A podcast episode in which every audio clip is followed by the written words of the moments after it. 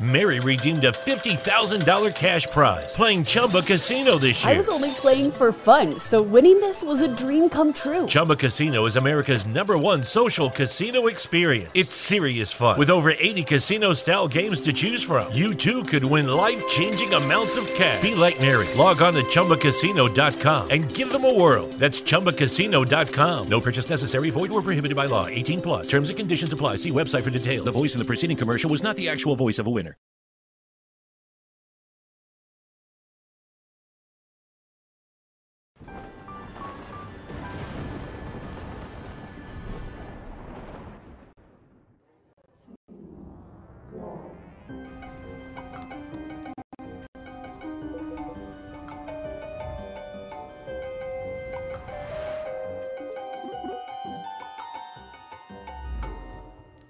Salve, salve, amigos da ciência em todo mundo! Muito boa noite, muito bem-vindos a mais um Ciência Sem Fim ao vivo, ao vivo aqui. E hoje aqui tá cheião, ó, toda a galera da Bravo Aerospace aqui. Muito obrigado aí pela presença de todos aí. valeu demais. Vieram aí, trouxeram, ó, tem foguete de tudo que é tipo aqui. Que daqui a pouquinho nós vamos entender tudo isso, o que que é, como que é e o que que é a Bravo Aerospace aí. Vai ser um papo muito maneiro. Antes, os recadinhos da paróquia para todos vocês. É o seguinte, galera, vocês sabem que nós aqui estamos apoiando o nosso querido DJ Vintage Culture. Ele está concorrendo aí na seleção da DJ Mag, entre os 100 melhores DJs do mundo, e o cara tocou na Marginal Pinheiros, cara. Ele fez um show ali, você procura no YouTube que você vai ver ele tocando lá e os carros passando na marginal. Então, merece seu voto. Entre aí, tem o QR Code, tem o link na descrição para você votar no DJ Vintage Culture, beleza?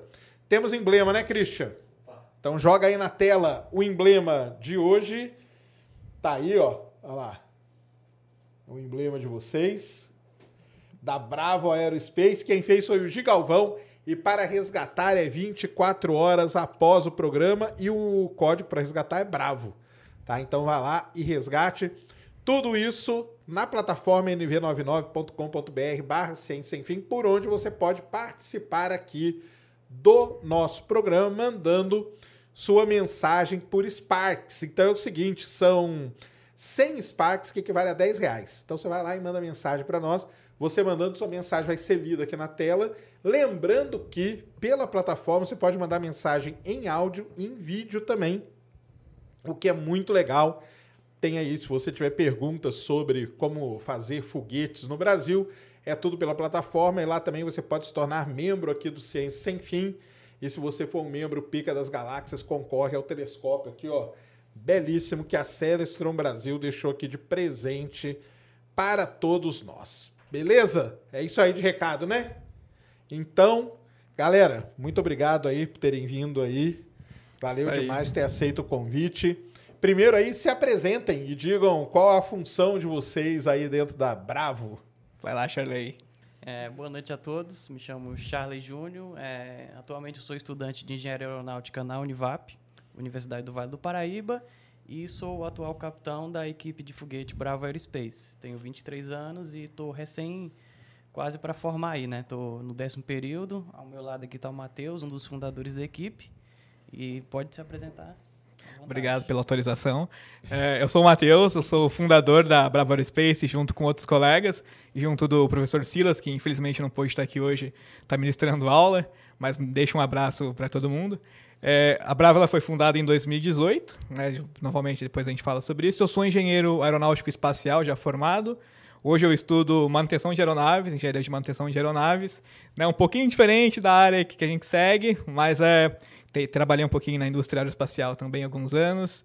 E tamo aí, vamos Legal. falar bastante sobre foguete. Legal. Aqui comigo tá o Vinícius e o Marcos aqui atrás da gente. Nosso o Marcos foi o quarto capitão geral antes do Charley assumir a equipe. E o Vinícius ali é o cara da, dos sistemas embarcados, é o cara da eletrônica. Que maneiro. E aí que você falou capitão, aí se fosse numa, numa agência espacial seria tipo o quê? Seria tipo O presidente. Um presidente, né? Ah, Um dos diretores ali. Legal. A gente tem uma, Presidente. a gente tem uma organização assim, Tem um organograma. tem um organograma Legal. vertical e um, a gente tem os nossos cargos internos ali que ele mescla um pouquinho da- do, empresariado com um pouquinho do, do militarismo. A gente conseguiu se organizar ali é, de uma forma bacana, mas é fruto de aí já quase cinco anos evoluindo. Legal. Melhoria contínua. E a primeira coisa, vocês falam o quê? Engenheiro, engenharia aeroespacial, engenharia aeronáutica ou engenharia espacial? Qual D dos três? Vamos lá. né? É, no Brasil, difícil a gente ter engenharia espacial, igual a gente tem nos Estados Unidos, né? A aeronáutica e a aerospace nos Estados Unidos. No Brasil, hoje, ou a gente tem aeroespacial ou a gente tem aeronáutica. Certo. O nosso curso lá na Univap ele é bem curioso, porque ele é um curso híbrido. Então, a gente tem o a aeronáutica e a gente tem o espaço. Ele não é aeronáutica, não é aeroespacial, ele é aeronáutica e espaço. Então, ele agrega esses dois públicos. Mas aí a como gente- que ele chama o curso em si? Engenharia aeronáutica e espaço. Aeronáutica é espaço. Isso. Ah, tá. Porque aqui no Brasil, assim, me corrija se estiver enganado, o- a tradição na, na engenharia aeronáutica é o ITA, né? Isso, o mais tradicional realmente é, o ITA. né? Sim. É o Sim, ITA um ali em São um José dos dos maiores Campos, que né? Sim. no país. Tanto Mais é que antigo e todo tudo, né? mundo que vai pesquisar para seguir carreira acaba caindo no ITA, Acaba caindo vai no direto ITA. ali no, no, primeiro, no vestibular mais difícil do Brasil. Exatamente. O ITA, ele tem engenharia, ele tem engenharia só aeronáutica lá, né? Tem aeronáutica, tem o mecânica aeronáutica, se eu não me engano, tem o, o civil aeronáutica e tem o aeroespacial. Ah, lá tem o aeroespacial também. Tem Sim. elétrica também, se eu não me engano, não? Sim, mas A da, da tem. aeronáutica são esses. Sim, sim. Então, beleza. E qual é a diferença? Vamos tipo, lá. a engenharia aeronáutica, o que, que o, o, o- cara aí que quiser entrar aí para estudar, que tá aí querendo prestar um vestibular, qual que é a diferença entre a aeronáutica? Porque eu, eu tenho esse problema no meu caso, né? Porque eu fiz geofísica e todo mundo pergunta qual que é a diferença entre geologia e geofísica? Porque parece que é igual, mas não é. E Parecido. tenho É, certeza realmente. que na engenharia aeronáutica e aeroespacial deve ser parecido, mas não é igual, né? É parecido, mas não é, né? Vamos trazer um pouquinho primeiro, falar sobre os americanos. Lá, geralmente, eles não dividem em aeronáutica e, e aeroespacial. Né? A aerospace deles já engloba tudo, que praticamente tudo que voa. Aeroespacial seria um termo para a gente englobar tudo que sai do chão. Né? Beleza, O claro. global mesmo. Porém, no Brasil, a gente tem alguma, alguns conflitos de MEC, CREA. Então, o que, que a gente considera? Né? Para ser um curso de engenharia aeronáutica, a maioria das, das disciplinas ofertadas nesse curso tem que ser voltadas para a área da aeronáutica. Né? A- a- é, objetos de voo é, aerodinâmico em- ali abaixo da, da linha de Kármán. Ah, né? abaixo, tudo abaixo da linha Objeto de, de voo atmosférico. Entendi. Quando Legal. a gente começa a englobar né, engenhos, seja autopropulsados ou não, de voo espacial, né, acima da linha Tipo, de Kármán, balão estrato... Ah, não, porque balão não chega, né? ainda não. né, É, mas quando a gente próximo, começa a, a colocar Aí. coisas acima da linha de Kármán, né, a gente já vira aeroespacial. Porém, a gente não. Para um curso ser considerado aeroespacial no Brasil, né, isso padrão pelo MEC, ele tem que ter mais que 60% das disciplinas voltadas para aeroespacial. E aí é difícil no Brasil por conta da própria tradição, cultura e tudo Sim. mais, né? O Brasil tem uma excelente cultura aeronáutica, mas hoje tem muitos cursos de engenharia aeroespacial que surgiram né, nesses últimos né? anos, É. né, em universidades federais principalmente. né? Hoje a gente tem aí Maranhão, é, Santa Catarina, aliás, com dois. Aqui em São Paulo tem, né? Na, no ABC, né? O FABC tem, o FSCAR em São Carlos tem também, também. aeronáutica, né? O FABC eu não, não, me, não posso dizer com certeza se ela que é tem aeroespacial, cara. O FABC é aeroespacial, É desculpa. aeroespacial. É, é ver- verdade. Maranhão é o quê? Aeroespacial deve ser, né? Maranhão é aeroespacial. Legal. Tá, Minas estão com esse polo, Minas é aeronáutica. E... Mas e aí, porque para você, porque assim, com certeza lá no dentro do curso, na- nas disciplinas, o cara que entra no ITA hoje faz uma engenharia aeronáutica, ele não vai ter disciplinas ligadas a foguete, ou vai, propulsão, motor, eu nem sei se tem esse tipo de disciplina, depois me corrige. Disciplinas, né? É. Muito possivelmente não. Tá. Isso porque não faz parte do escopo. Ele pode até ter, mas aí não não está dentro daquela relação de ter mais que 60% das disciplinas Beleza. aeronáuticas. Tipo, ele pra- pode fazer como uma eletiva ali, né? Ou uma- Pode fazer, ou pode Certo. participar da, da equipe de foguete modelismo do ITA para ele ter essa experiência, essa É, vivência. ele pode né, ter os na- princípios da área aerodinâmica, da, Certo. que chega próximo à pa- arte aeroespacial, né? Mas Mas, aí o curso dentro só da- da aeronáutica, Tá. não. Mas aí dentro da engenharia aeroespacial, lá, aí você tem disciplina de propulsão, de motores, aí de já tipo. Aí é uma, tem uma outra Com carga de, de, de matérias, né? A partir daí, depois que você cumpre o seu ciclo básico de engenharia, né, onde você aprende os princípios básicos de mecânica, física, química, é, a gente para introduzir, a gente pode dividir um foguete, né, sendo um engenho, em três, em três grandes áreas do conhecimento. A química e a pirotecnia, trabalhando juntos, os sistemas mecânicos e a eletrônica. Certo. Então, a partir do momento que a gente consegue unir esses três projetos, a gente pode tornar a desenvolver um projeto de foguete.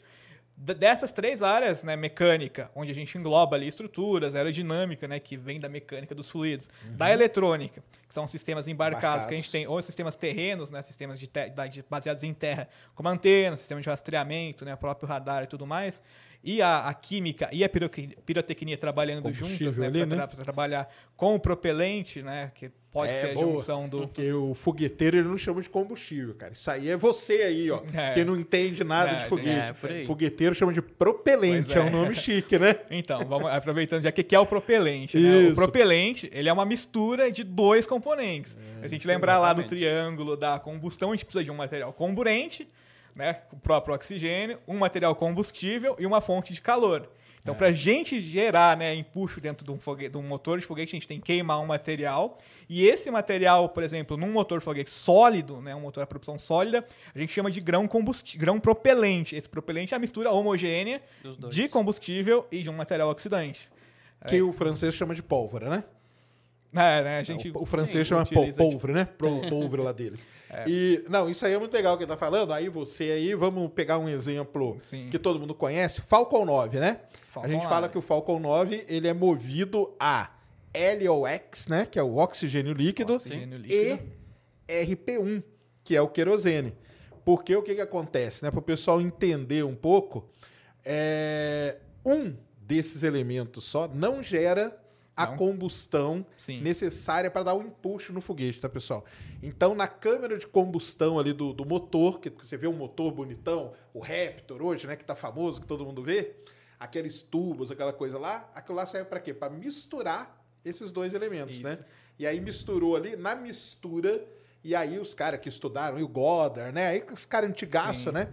Que estudaram quais seriam esses, esses elementos, pode chamar, né? Sim, Por aí. que misturados dão uma maior, uma maior queima, né? isso. E um maior empuxo pro foguete, A beleza? gente trabalha pesquisando pelo maior impulso específico do par propelente. Isso. Em motores a, motores a propulsão híbrida, né? Tem um aqui que o Marcos desenvolveu, a gente mostra daqui a pouco. Que é, Legal. no motor híbrido, né? Ele seria mais ou menos uma mistura do líquido com o sólido, Sólido, né? Em que o- no sólido a gente chama de grão propelente, aquela mistura homogênea de, de combustível e oxidante. No híbrido, a gente tem o oxidante, o oxidante líquido ou gasoso separado em um tanque, e o grão combustível, agora a gente chama de grão combustível, é o material que de fato queima, mas ele só queima com a fonte de calor, a chama, e quando o oxidante passa por ele. Então é, é uma forma de controlar, né? No, uma das coisas que a gente não consegue controlar no motor a propulsão sólida é justamente Exatamente. a queima, né? Por isso, pro pessoal entender, né? Eu vou pegar aqui daqui a pouco, vai falar dos foguetinhos.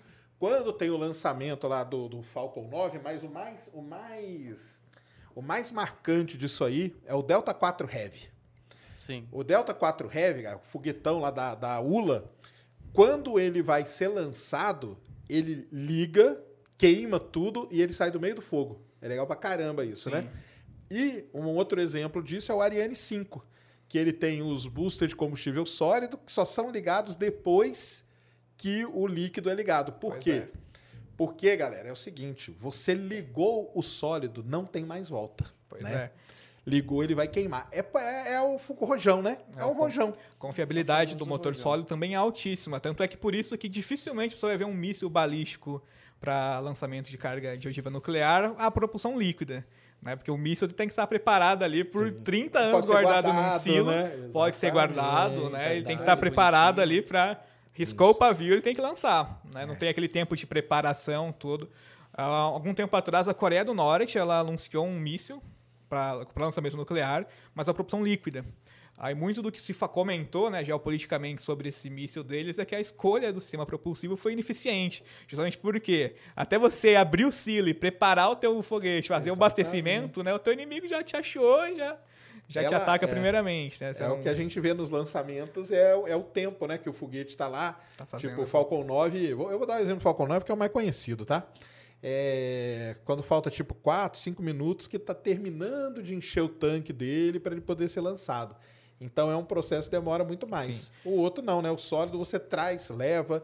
Não tem problema nenhum. Enquanto isso, tá, você está já perdendo o oxidante ali É. que estava evaporando ali por excesso de Isso, é a pressão. fumacinha, né? Aquela Famosa famosa, fumacinha. fumacinha, né? Todo mundo pergunta. lateral, assim que o pessoal né, acha até estranho. Aquela fumacinha, graças a Deus, a gente tem ela, né? Senão a gente Então vamos lá, expliquem o- oficialmente o que é a fumacinha. Pra galera aí, anotem aí. Vamos lá. Você quer, quer Você- explicar? Você pode falar. Vamos lá, vamos pegar o nosso Falcon Line aqui, né? Esse objeto, esse objeto aqui é o nosso tanque de oxidante. O nosso oxidante, o nosso oxigênio líquido, ele é um líquido, ele só é líquido quando ele está em temperatura criogênica, né? Quando ele está ali a menos 256 graus Celsius, né? Quando ele está nessa temperatura, ele é líquido. Porém, né, ali a menos 256 graus Celsius dentro da, do tanque de oxidante do foguete, ok. Mas ali ele está parado ali no sol da Flórida, né? Quietinho ali, esquentando ali a 40 graus no sol. 256 graus dentro, né? Negativos. 40 graus para fora, né? Vai haver a troca de calor inevitavelmente. Claro que tem sistema de isolamento, né? Tem toda ali uma, um- uma engenharia por trás disso, mas inevita- inevitavelmente você vai aquecer ali, vai transferir calor do quente para o frio aqui dentro. E quando você aquece esse, esse líquido, ele vai começar a passar para a forma, pra forma gasosa.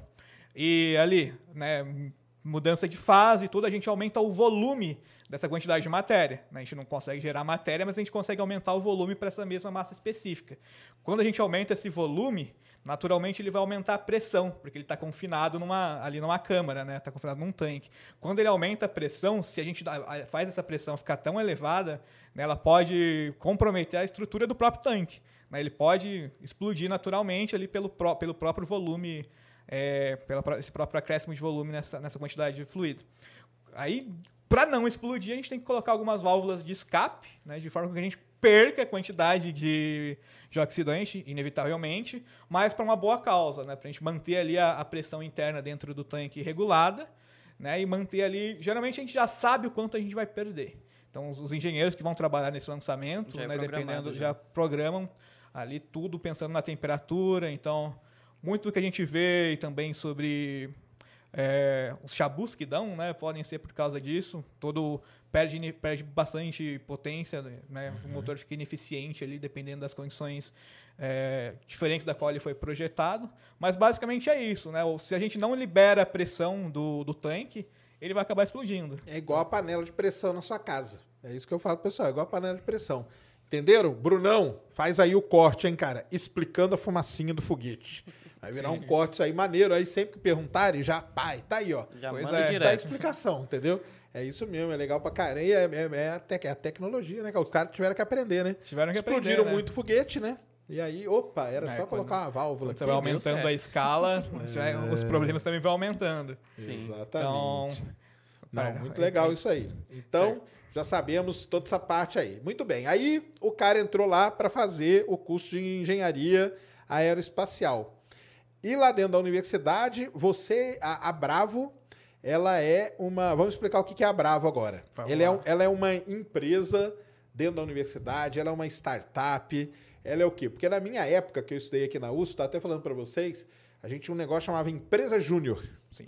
Eu, aliás, eu fundei a primeira. Não foi a primeira, foi a segunda empresa júnior dentro da USP. Foi a Geo Júnior, que era da, de geofísica.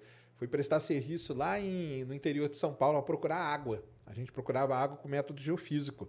Foi legal pra caramba. Isso aí é uma baita de uma experiência, porque você começa a lidar com. Principalmente essa parte, né? Porque aí é um serviço né, que a gente presta, né? Acho que é aí Sim. que tá a diferença grande. Mas o que, que é, então, dentro da universidade, como que é que a Bravo se classifica Vou lá? deixar o Charley explicar o que é a Bravo hoje e eu conto a história. Certo. É, hoje a Bravo, como a gente pode resumir ela, ela é quase que uma empresa júnior dentro é, da universidade. É, nós temos alguns patrocinadores, alguns apoiadores que a gente tem esse auxílio, né, com materiais, com mão de obra e tudo mais. E para que o aluno é, consiga ingressar dentro da equipe, ele primeiramente ele faz um processo seletivo, tem algumas aulinhas teóricas, algumas aulinhas práticas, passa pelo o processo que é o desafio que a gente chama que é o Bravex, que aí eles montam o foguete desde o início. Eles tiveram as aulas teóricas para entender como que funciona o motor, como que funciona um paraquedas é, e todas as partes do foguete em si, basicamente como esse pequenininho que o Sérgio mostrou a- agora há pouco. Que legal. Então, já para entrar assim, a, é- a É. prova é fazer um foguetinho. né? A gente É. dá as quatro aulas É, a gente com dá o material todo teórico, alguns experimentos e depois o cara constrói.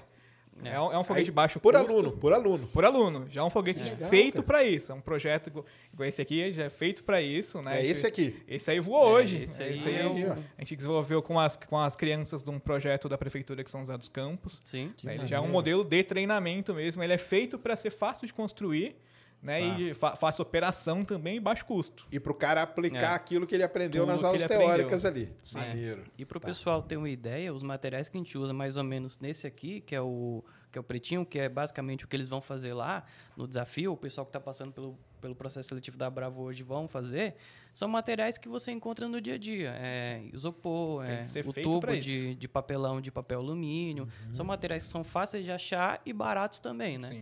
Legal. E aí facilita um pouco porque a gente, a gente pode até achar, não, um foguete pequeno, talvez fique é, barato para fazer. Gente, eu falo com muita certeza, não é barato fazer nenhum tipo de foguete hoje no Brasil, a depender do tamanho e da, da sua escala, né? Certo. É, realmente custa dinheiro.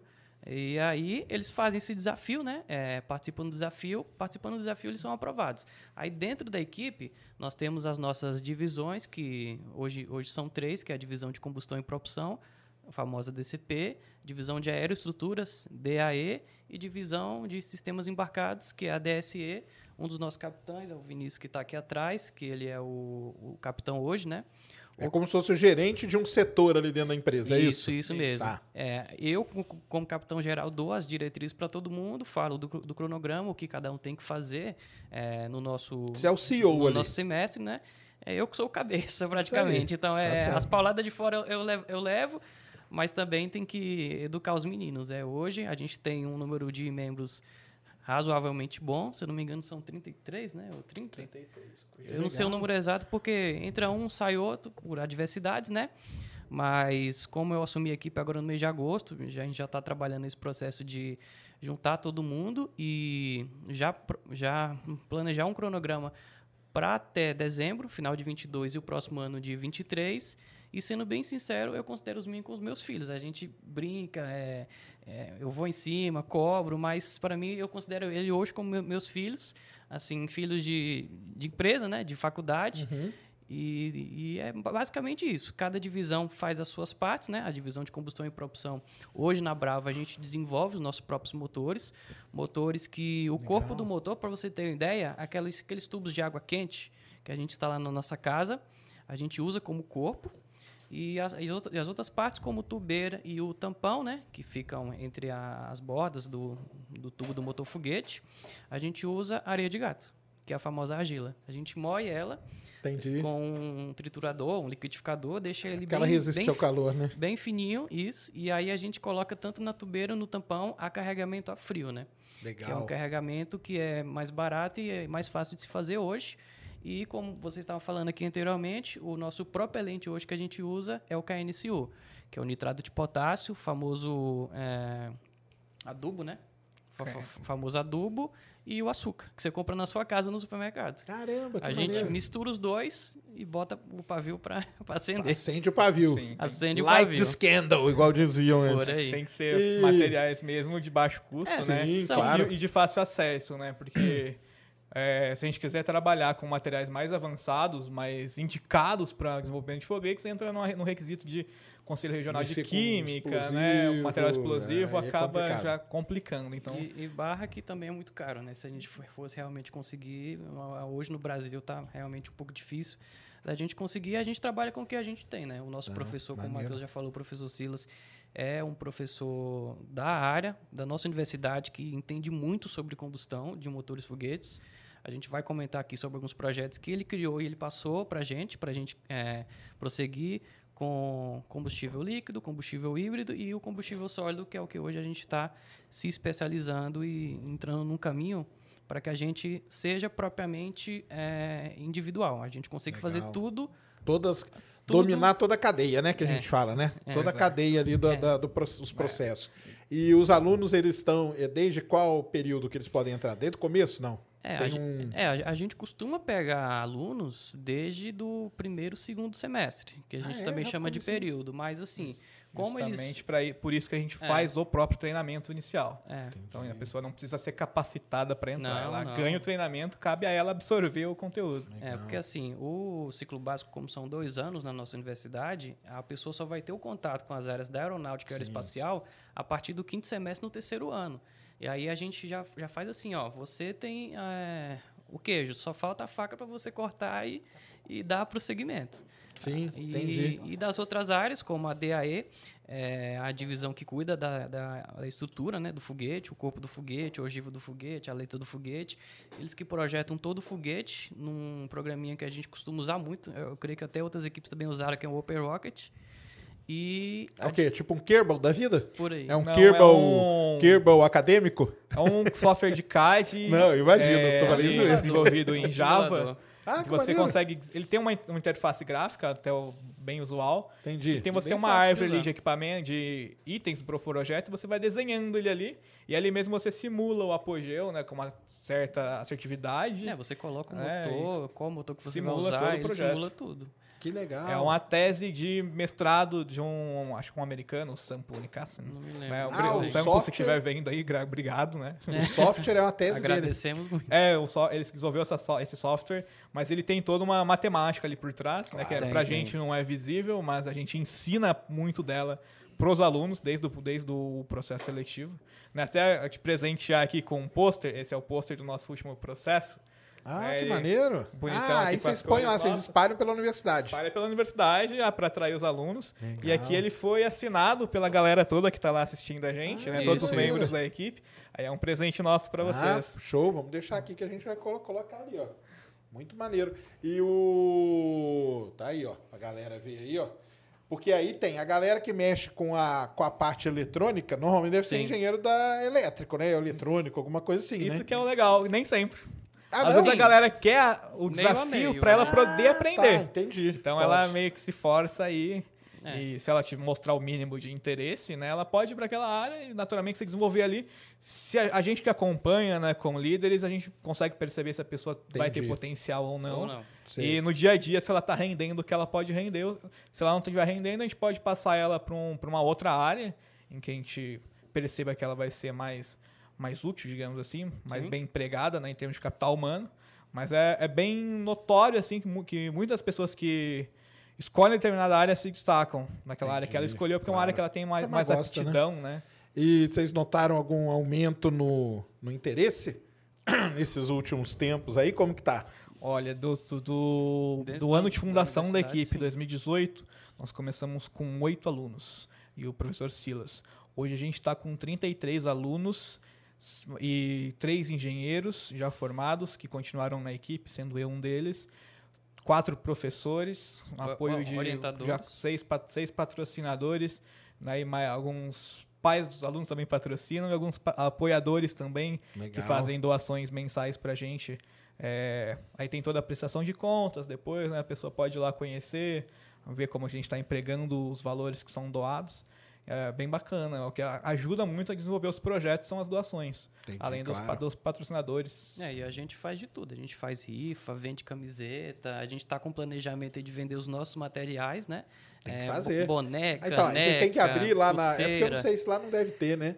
Mas aí você tem que chamar a galera do marketing, cara. Então, publicidade. A gente tá correndo atrás deles. Abrir porque na nossa faculdade isso. tem esse curso Ah, também. tem? Tem um Ah, curso então de, beleza. de TV e publicidade. Ai, E Aos poucos tá a gente está expandindo atrás. os limites ali, Isso. entrando na, nas Ardenas ali de pouquinho em pouquinho, para tentar buscar mais alunos de outras faculdades. Sim. Hoje a gente.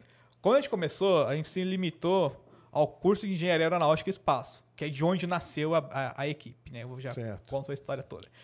É, depois a gente foi expandindo. No primeiro processo seletivo, a gente já conseguiu alunos de engenharia química, elétrica, computação foi expandindo, né? Foi ganhando território ali dentro. Até civil, né? Até civil a gente Civil, já teve. a gente e é interessante um que o pessoal hoje. pergunta: o que, que eu posso fazer aí dentro se eu, se eu sou engenharia civil, né? Tem muita coisa. né? Já o processamento, a gente mexeu muito, a gente produziu um mapa já para Ah. a área de lançamento, já teve que trabalhar com reforma, né? Até arquiteto já trabalhou lá com a gente. É, isso é. uma pergunta que muita gente faz. Ah, eu queria saber se eu posso trabalhar na indústria aeroespacial. Sim. Eu sou de tal coisa. Basicamente, a indústria aeroespacial é uma indústria que ela pega quase que todo tipo de, de, de conhecimento, né, cara? Sim. De tudo que a É. área é, é, vai, vai ser útil ali, né? Pois é. De alguma forma ou de outra, você vai ser aproveitado, né? É, já- como eu te falei no começo, são três áreas necessárias para a gente produzir um foguete: química e pirotecnia, é, eletrônica e mecânica. Independente do campo da mecânica. Né? Tem mecânica da estática, da projetos de estruturas que a gente usa diariamente, né? até ali a aerodinâmica, mecânica de fluidos computacional, tudo. Então, todo mundo de toda a área pode estar trabalhando ali. Olha, uma é, coisa. não, Aí, por exemplo, ó, você vai construir uma torre de lançamento. Aí Sim. tem que chamar a galera da civil. Tem. né? Aí você quer divulgar, tem que chamar a galera da publicidade. Você quer fazer no seu. Aí você vai ter que ir chamando. Você quer, por exemplo, negociar um patrocínio, igual aqueles foguetes japoneses, já viram? É, né? Que vai o patrocínio no foguete, que é um barato, né? É Bacana. legal pra caramba. Aí tem que chamar a galera de, de administração. Sim, sim. Então você, aí começa, você vai abrindo, né? Na hora que Sim. você vê, você tá com todo mundo ali. Hoje a gente está tá ganhando essa, essa sensibilidade né, de trazer mais pessoas. É, no ano passado a gente tentou alguém de moda para trabalhar com os nossos Legal, uniformes. é mesmo. E para sabe que moda é muito interessante que a gente fa- falta muito uma pessoa de moda, porque a gente trabalha com costura quase que diariamente, porque precisa costurar paraquedas. E a gente sofre com isso. e a gente sofre com isso porque tem que mandar para alguém E costurar, a pessoa né, cobra cortar. e aí a gente não tem a verba, a gente tem que dar um jeito. É, É, bastante e lá a gente complicado. tem o, cur- o curso de, de que envolve que corte e costura, então. É, então isso aí é uma coisa muito interessante. Tem um documentário da, da NASA que conta a história da missão Cassini, que foi lá para Saturno, e mostra que num determinado momento você tem que cobrir a nave, a sonda, com aquela manta térmica, né? Sim. E aquela manta térmica você faz o quê? Você tem que costurar. Então eles, a NASA teve que contratar não sei quantas lá, centenas, de Centenas de costureiras né? que ficavam o dia inteiro, dia e noite, costurando a manta que cobriu a Cassini, porque sem aquilo lá, ela Sim. não ia pro, pro espaço. Então, tá vendo só, cara? O que você quiser hoje dá pra você mexer com o negócio de foguete. Muito bom. E você comentou aí que você. é, Não, daqui a pouco a gente entra nessa outra parte aí. Então, a Brava é uma. É, uma... é classificado o quê? É uma empresa mesmo. É uma empresa. Hoje ela está como uma Hoje, empresa, ela está ganhando esse território para se tornar uma, uma spin-off universitária. A gente está percorrendo esse- o caminho das pedras aí para levar ela a- até esse nível. Até hoje, até o, o último procedimento interno que a gente publicou para os alunos, a gente assumiu o compromisso de não se tornar uma empresa até então, mas incentivar que os alunos que estão passando dentro do laboratório tivessem essa noção de empreendedorismo e eles pudessem abrir as suas empresas. Dessa forma, a gente não precisava virar um CNPJ virar uma pessoa jurídica e assumir os compromissos que Sim. está inerentes ao CNPJ, né, além dos custos que a gente hoje não conseguimos arcar ainda, mas é, a gente está começando o, o caminho das pedras para se tornar uma, uma spin-off universitária ou até mesmo um CNPJ. Do laboratório já surgiu uma empresa, surge uma empresa que está desenvolvendo drones, né, a Brava Air, do, do Bruno. O Bruno foi um dos fundadores também. Está desenvolvendo um drone agrícola. Sim. É um drone É, eu fui na Space BR Show lá, né? E entrevistei uma galera lá. E foi legal pra caramba. E caramba, cara, cada drone. Tinha muita Não, coisa lá. Eu, dia, eu, eu drone- participei da feira também, eu, eu consegui ver. Cada drone Tinha é muita coisa lá. Tinha drone agrícola, drone. Tinha todo tipo de drone. Hoje em Todo dia, tipo drone, drone. é o futuro. Não, isso aí é que eu queria até isso. falar com vocês, porque é o seguinte, né? É, assim, São, assim, São José dos Campos já sempre foi, né? Um polo, assim, muito importante. Para quem não é de São Paulo, São José dos Campos é uma cidade, galera, que fica no que a gente chama de Vale do Paraíba. Mais ou menos, né? Assim, entre, não é no meio, né? Mas é entre Rio e São Paulo. Então tem uma estrada que liga Rio e São Paulo, para quem não é daqui, chamada Dutra, uma avenida, uma avenida, quase uma avenida É mesmo. uma- Mas é, uma estrada, é porque eu andei uma tanto nela. reta. É a continuação Tanto, da marginal. tanto, tanto, é, exatamente. que eu chamo de avenida. Mas é uma estrada. São José dos Campos é uma cidade muito famosa porque lá fica o ITA, lá fica o INPE, lá fica a Embraer, né? Só Sim. para citar esses Vibras três exemplos. também. aí. A Vibras. A Vibras e tudo mais. Além das que já fecharam, né? É, Mas, é, Mas você falou muito. que São José é legal. Uma, uma vez eu estava conversando com Osiris Silva, fundador da Embraer, em Caramba! 2019. que maneiro. Não, foi bem, foi um pouco antes. A gente conversando assim num evento em São José. Aquela feira E do parque. antes dele, ele deu uma palestra e ele comentou lá que na época que ele fundou ali a, Embraer, né, dentro do, dentro do CTA, só existia dentro do DCTA o próprio campus do ITA. Aí ele surgiu a Embraer e foram surgindo empresas ali. Então, se você conhece São José dos Campos, ele é uma cidade que a Dutra, ela corta a cidade ao meio. Isso, então é aí. praticamente uma avenida. Então, do, lado, do outro lado da Dutra fica a cidade e do outro lado ficava o campus do DC do DCTA. Sim. Então todo mundo comentava lá o que, que aqueles caras doidos do outro lado da Dutra estão fazendo hoje, né? E aí o protótipo do Bandeirante nos primeiros voos subia, voa- voou por cima da cidade, né? Fez o pouso dele e o avião que voou era daqueles dois do outro lado da Dutra. Entendi. Não, e isso que eu queria falar, porque aí São, São José sempre foi uma cidade assim, com essa tipo, vocação, se é que a gente pode dizer isso. E hoje lá é um verdadeiro polo aeroespacial, né, cara? Sim. É a capital espacial do Brasil. Quantas empresas, mais ou menos, tem ali no. no- Porque aí, igual você falou, antes era tudo no, do- do- no CTA. É. Hoje já expandiu, já, Já tá pra expandiu. fora ali. Tem tipo um centro tecnológico ali, o Parque né? Tecnológico Parque ali é Tecnológico. muito grande, né? Então, deixar um abraço pro pessoal do Parque Tecnológico, a gente participa de alguns eventos lá. Sim. E o parque hoje ele agrega muitas empresas e ele incentiva as startups. São José dos Campos hoje ele é uma das cidades que mais bem acolhe startups em processo de incubação. Inclusive a própria Univap, ela tem um parque tecnológico em que a gente tem algumas empresas aeroespaciais também e uma incubadora de empresas também. Então algumas empresas podem nascer lá dentro da própria Univap. A gente Legal. tem essa vantagem lá. E não dá nem pra saber quantas, né? São muitas, né? São muitas, São né? muitas. A gente fica sabendo só das que dão certo, né? Fora Entendi. as tentativas É. que a gente acaba não ficando sabendo. E só para o pessoal entender, você aí, ó, que tá ouvindo, você pode ter uma empresa que produz, sei lá, hélice de drone, entendeu? Sim. Você vai lá e desenvolve uma nova hélice com material diferente, é uma empresa que vai, que pode ir para lá, né? Pra, pode ser uma startup ali, porque ali você precisa, tem a galera que produz do, na Space BR eu entrevistei o cara que é dono de uma empresa de drone, ele faz os drones Legal. e tudo. É legal pra caramba, porque aí o cara faz o drone, aí precisa do drone, precisa do quê? Precisa ter hélice, precisa Sim. ter motor, precisa ter um monte de coisa, que a né? gente pode tudo. dizer com certeza que o mercado, agora que a gente já definiu aeronáutica e aeroespacial, Isso, né, vamos chamar de aeroespacial todo o contexto. Uhum. O mercado aeroespacial no Brasil, ele, é- ele não é tão grande. Então as pessoas que trabalham, elas meio que se conhecem, né? É um conhecem, né? network Isso que é bem, legal, bem né, cara? bacana. É uma comunidade É, só, né? Claro que tem a concorrência toda, mas todo mundo se, con- se conhece. Não, e a concorrência ela é muito importante. Sim. Porque a concorrência acaba levantando todo mundo, né? Puxa todo mundo, né? Então, tem tanto de coisa assim, vamos dizer, material, como também tem a galera de serviço, né? Então tem Sim. a galera que faz software para não sei o quê, software para simular, software para usar as imagens, para processar, para um monte de coisa, Sim, né? Hoje aqui em dia tem as empresas agregadoras também, né? E as de meio de campo, né? Você tem uma empresa que faz um serviço e a empresa que tem o produto para fazer o serviço e agora tem a empresa que conecta o serviço com o cara Faz do produto. Então é um mercado que ele tá, ele é muito volátil, né? Ele é muito aberto a crescimento, então qualquer ideia que você tenha dá para transformar, né? Não é um mercado fácil, isso é, posso dizer com toda certeza, não é um mercado fácil de se entrar e também de acertar, Uhum. manter um projeto bom ali e desenvolver e fazer dar certo.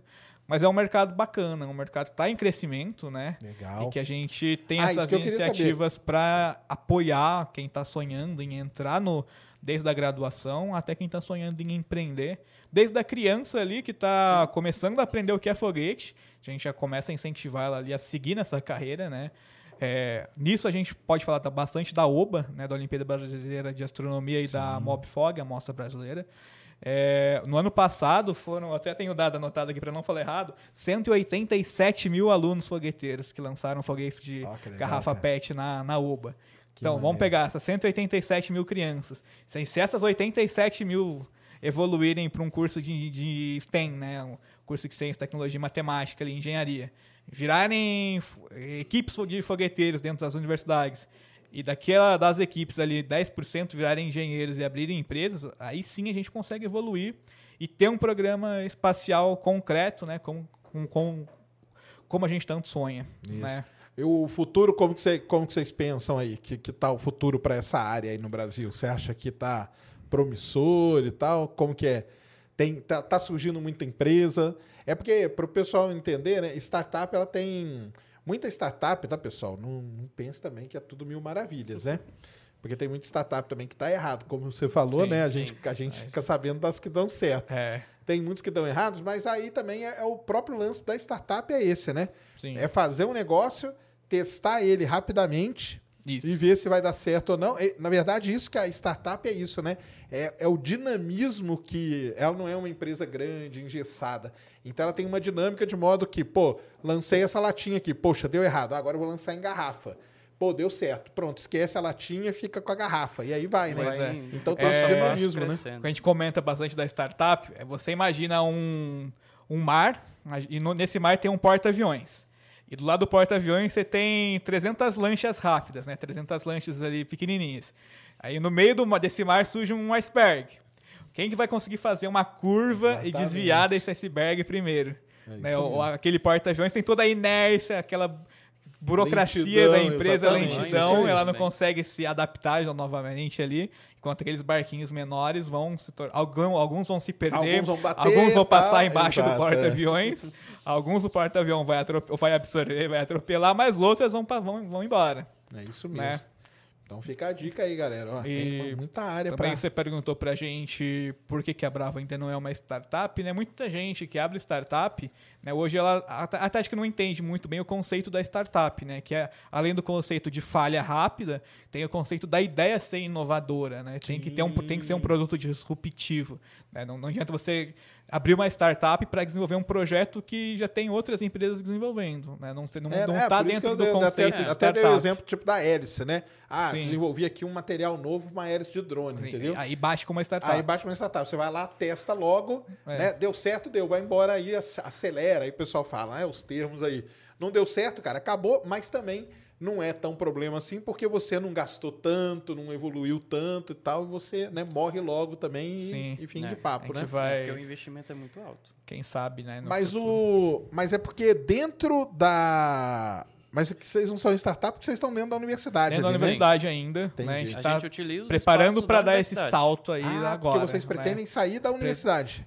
Talvez manter ali dentro do próprio parque tecnológico da, da instituição, né? Até porque a nossa casa foi ali que a gente nasceu, né? A gente tem tá com essa mentalidade empreendedora de uns tempos para cá. É, vai ser um grande salto. A gente não está preparado para isso ainda, mas estamos começando a trilhar, a trilhar esse caminho. Uhum. E como eu disse, até agora a gente já lançou outras empresas, outras startups a partir dali Saíram de né, vocês. saíram ali. dali da gente e foram caminhar sozinhas, né, saíram do laboratório de autopropulsão, né? Mas agora a gente está se preparando para talvez spin-off ou realmente um CNPJ próprio, né? Desde que a gente Legal. tenha as condições necessárias para trabalhar com isso fazer e isso, né? manter. Sim, sim. É, porque a gente não pode dar aquele salto Ah, maior não, do com que a gente, certeza. porque, como a gente comentou no começo, né? É, é igual eu tava falando, a gente está caminhando a, a passos até largos por conta do tempo né, e do investimento que a gente Sim. tem, por conta que a gente quer ser autossuficiente, a gente quer fazer tudo nosso. Esse foguetinho mesmo que a gente usou hoje, lá com a escola municipal lá de São José, pra você ter ideia, a única parte assim que a gente pode dizer que não é nossa é o motor, que são aqueles fogos de artifício que a gente compra é, por aí, e aí não é nosso, entendeu? Já os outros projetos que a gente tem, a gente vai até falar deles daqui Uhum. a pouco, são motores feitos por alunos dentro da, da, da nossa equipe, Entendi. da divisão de combustão e propulsão, da qual eu já fui capitão e passei o bastão pro, pro Carlos hoje. E a gente quer seguir esse caminho, né? A gente começar desde do, do Dominar, pequeno- né? do- Dominar é. todos os processos É, ali. tem É. que, você, tem que ser, você tem que ser hábil de- em, em todos os processos que te levam a ser autossuficiente até você passar para um próximo nível. É, né? A gente começar não, do não quer pequeno. pro- pular nenhuma etapa, porque a gente sabe que quem pulou etapas tá- já, É. já deu errado e a gente consegue observar outro, outras, outras startups que acabaram falhando, né? É, Não, outras equipes né? também Isso, aprendendo. tem, que, tem que ir vendo. Em- no ano de 2020, durante a pandemia, a gente escreveu um manifesto escrevendo o que, que é a Bravo. Para o pessoal entender. A gente fez muita palestra durante a pandemia e o que, que é a Bravo e o que, que era o Laboratório de Autopropulsão, né? só para introduzir. O Laboratório de Autopropulsão é, um é um dos laboratórios da universidade, fundado pelo professor Silas, lá em 2005. Né? O Laboratório de Autopropulsão, com o professor Silas, ele já domina projetos de propulsão sólida, líquida e híbrida. É um dos poucos laboratórios de universidade, então a Univap é uma das poucas universidades no mundo que domina as tecnologias necessárias para produzir foguetes, a propulsão sólida, líquida e híbrida. Então, os Legal. três tipos de propulsão existentes, né, a gente, o laboratório domina. Dentro do laboratório, muitos alunos trabalhavam em iniciação científica, né, em projeto técnico e assim. Porém, esse conteúdo, né, ele era fechado ali em ciclos, né, o projeto era apresentado, e mas não tinha esse ciclo de um aluno mesmo apoiando a, a formação de outro. Em 2018, né, aliás, só para introduzir, todo, todos os, os últimos períodos do curso de Engenharia Aeronáutica e Espaço lá, eles passam por duas disciplinas, sendo uma delas veículos lançadores, em que o, Ah, o próprio professor Silas ele administra né, as aulas teóricas, mas para você terminar essa, essa matéria, que é a última do curso, você tem que participar de um projeto prático. E o projeto prático é esse cara aqui. É um foguete foguete. é fazer esse foguete aqui, aplicando tudo que você aprendeu em cinco anos de curso e mais as disciplinas de foguete. Esse cara aqui é o VLO-1, o veículo lançador de ovos 1, né? VLO em referência ao VLS. Explica o porquê Vamos explicar do, por do que nome de- do, do nome, né? O nome é, é VLO mesmo, uma homenagem para o VLS, mas qual que é o escopo, né? Qual que era a atividade desse cara aqui? Ele é feito de tubo de, de pôster, né? Um tubo de pôster para ser Tubo barato pôster, mesmo, sei. 60 Aham. milímetros. As peças são impressora 3D. Impressão 3D é um dos materiais Ah, a fundamentais vamos que a gente aí, usa isso lá. aí é legal, é uma impressora coisa 3D lá no laboratório é 24 horas por dia. Tem até transmissão ao vivo na Twitch pra gente A bichinha ver se a peça tá hein? dando certo, né? Que legal. Impressão 3D é trabalho o dia inteiro. Esse cara aqui, qual que é o objetivo dele? O professor chega na turma e dá um desafio. Ó. Vocês vão formar uma equipe e vocês vão lançar um ovo de galinha num foguete. E ele tem que ir de 100 metros dentro de uma cápsula. E essa cápsula precisa voltar para o solo trazendo o ovo. E ele Sem não pode quebrar. E não pode ser ovo cozido. Eu ia Tem que ser um ovo, agora. tem que ser um ovo Sim, normal. claro. O ovo, tem, o ovo tem que passar por uma inspeção Sim. antes, né, e depois do voo. Que o desafio maneiro. é esse. O Você ovo tem- vai onde? Vai ali na... vai na- aqui dentro da coifa? Eu já, já, já explico. Esse, esse projeto, por que, que ele, que ele tem. O que, que o ovo. Qual a função do ovo? Né? Simular uma carga frágil, como se fosse um satélite. Né? Um Uhum. satélite num veículo lançador espacial é uma carga valiosíssima, né? Em termos de, aí de, de, Claro. de valor agregado, caro, né? E o ovo simula esse cara. Então, o que, que, o que o aluno tem que desenvolver? Ele tem que pegar ali o motor que ele vai utilizar, né, quantos motores esse foguete vai precisar, que material a gente vai usar para fuselagem, né, o tamanho do paraquedas que ele vai ter que usar, que tipo de paraquedas, né, Ah, isso onde que o ovo vai, é a equipe tem que desenvolver, não tem um projeto pronto. A partir disso, né, esse aqui é o cara de 2018. Todo ano tem um. Então, antes desse vieram outros. Esse cara aqui foi o preceptor da Bravo, foi o primeiro foguete lançado pela Bravo Aerospace, né, dentro do laboratório de jato propulsão. Então, do laboratório, no laboratório de jato propulsão, foi que surgiu a Bravo Aerospace em 2018. Né? Foi a equipe que fez esse foguete aqui, os nomes da, da galera tá aqui. Daqui, dessa galera, tem gente que está na, na Europa trabalhando como engenheiro, tem, tem um engenheiro na Airbus, tem gente que trabalhando com interiores de, de aeronaves no Brasil, né? Tem gente que está trabalhando em manutenção de aeronaves, né? Que legal. E foi o primeiro projeto que eu coordenei lá dentro, né? Ah, Então, é? E ele foi e voltou com o ovo. Foi. Esse aí voltou. Esse aqui foi o, o projeto que fundou a equipe. O lançamento dele foi em 30 de novembro de 2018. Olha só que E legal. ele foi e voltou com ovo. Voltou a com gente o fez ovo. muito teste, né? E o interessante falar é que a gente não sabia fazer foguete. Eu não, nem, gost, nem de foguete eu gostava, pra falar a verdade, antes de eu Sério? lançar esse cara. Olha Eu não, nem de avião eu, eu, eu gostava muito. Eu É escolhi a engenharia aeronáutica, é um fato muito curioso, que depois eu conto pra você. Mas é. Me apaixonei Entendi. por foguete ali. Eu- o Bruno também, que lançou esse foguete junto comigo, a gente conversou depois e falou: "Ó, a gente não pode deixar essa ideia morrer e a gente precisa levar ela pra frente agora. A gente pode começar aqui uma equipe de foguete mesmo e começar a ensinar novos alunos, né? E esses novos alunos ensinarem outros alunos e a gente ter uma equipe formada e crescendo, crescendo, crescendo. Aí a- esse cara aqui a gente desenvolveu, né? Opa, Tira, Ah, puxa impressora. 3D aqui, a impressão mesmo, né? 3D. Essa é a Legal. cápsula que leva o ovo. Ah, ó. o ovo vai aqui Aí dentro. dentro tinha, tem, tinha uma Entendi. espuma própria para isso. Tá. E o paraquedas vai aqui. Sai vai daqui. presa aí dentro. Não, ele fica aí embaixo. Aqui. E aqui dentro do, da fuselagem do foguete, né? Ah, Aí ela tá. sai daqui de, de dentro, com, com, com o ovo aí dentro, presa no paraquedas e retorna ao solo após o voo. É, o que eu queria mostrar desse projeto aqui, é que aqui dentro ele é, tri- ele é trimotor. Ele, aqui dentro a gente precisa encaixar três motores, porém eram motores comerciais, né? A gente utiliza motor de rojão. Existem fabricantes de motor próprios para foguete modelismo, principalmente nos Estados Unidos. No Brasil tem alguns, porém a gente, por, por termos de confiabilidade, a gente utiliza motor de rojão. A gente compra fogo de artifício mesmo, extrai o material explosivo e utiliza só o motor. Caramba. Nessa época, aqui, Caramuru. É o famoso treme, quase, né? treme terra, a gente chama É, ele. é uma das fabricantes, mas existem outras também. Não, sei, né? O eu famoso falei, eu falei que eu conhecia. Ah, legal. Mas vamos lá. Esse cara aqui, por que, que a gente utilizou motores comerciais, né? A gente não utilizou motores feitos pela equipe? Porque nessa época nós não tínhamos o conhecimento necessário e nem o tempo hábil para aprender a fazer e fazer motor.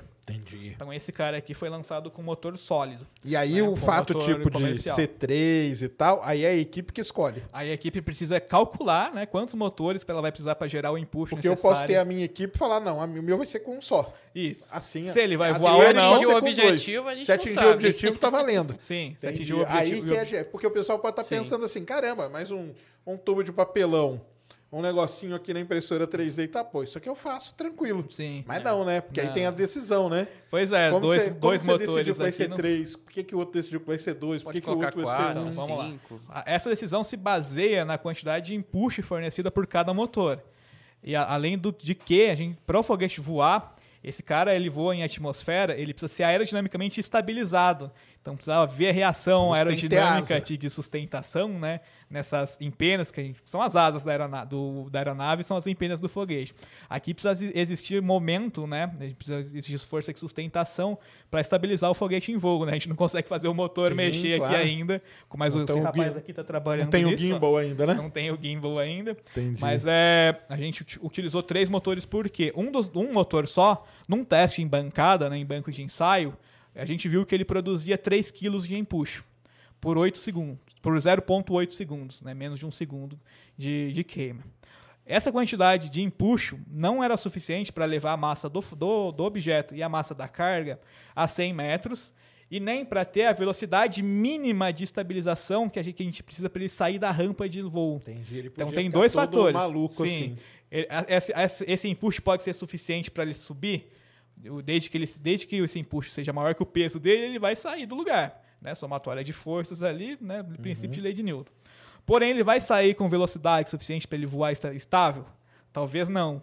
Isso a gente consegue simular matematicamente. Né? É aí que entra todas as aulas teóricas que vocês Sim. têm, Isso. né? Para Aí poder que entender isso. Aí que a gente consegue comparar também com o Open Rocket, o software que a gente mencionou. É, a gente Geralmente, o tipo de motor a- e ele fala qual que... No E- Open Rocket, a gente consegue ver a velocidade ali graficamente com que esse foguete está deixando a rampa de lançamento. Né? A rampa seria a base dele ali.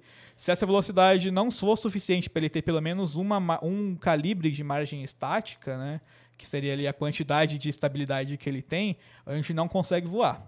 Ele vai voar, ele vai ob- obter uma trajetória irregular, não vai cumprir a trajetória balística pretendida, né? Isso tudo a gente calcula previamente com velocidade de vento, temperatura, bússola, mapa, tudo. Não, e entra tudo, né? Porque, por exemplo, é, a minha equipe pode falar que o tubo não vai ser desse tamanho, vai ser aqui. Sim, Sim. E não vai ter quatro dessas coisinhas aqui, vai ter duas só. Sim. Se eu simulei ali e tal, é esse que vai, e, e é assim, e é, e é assim que vão tendo as diferenças. Uma das né? coisas legais de, de projeto, né?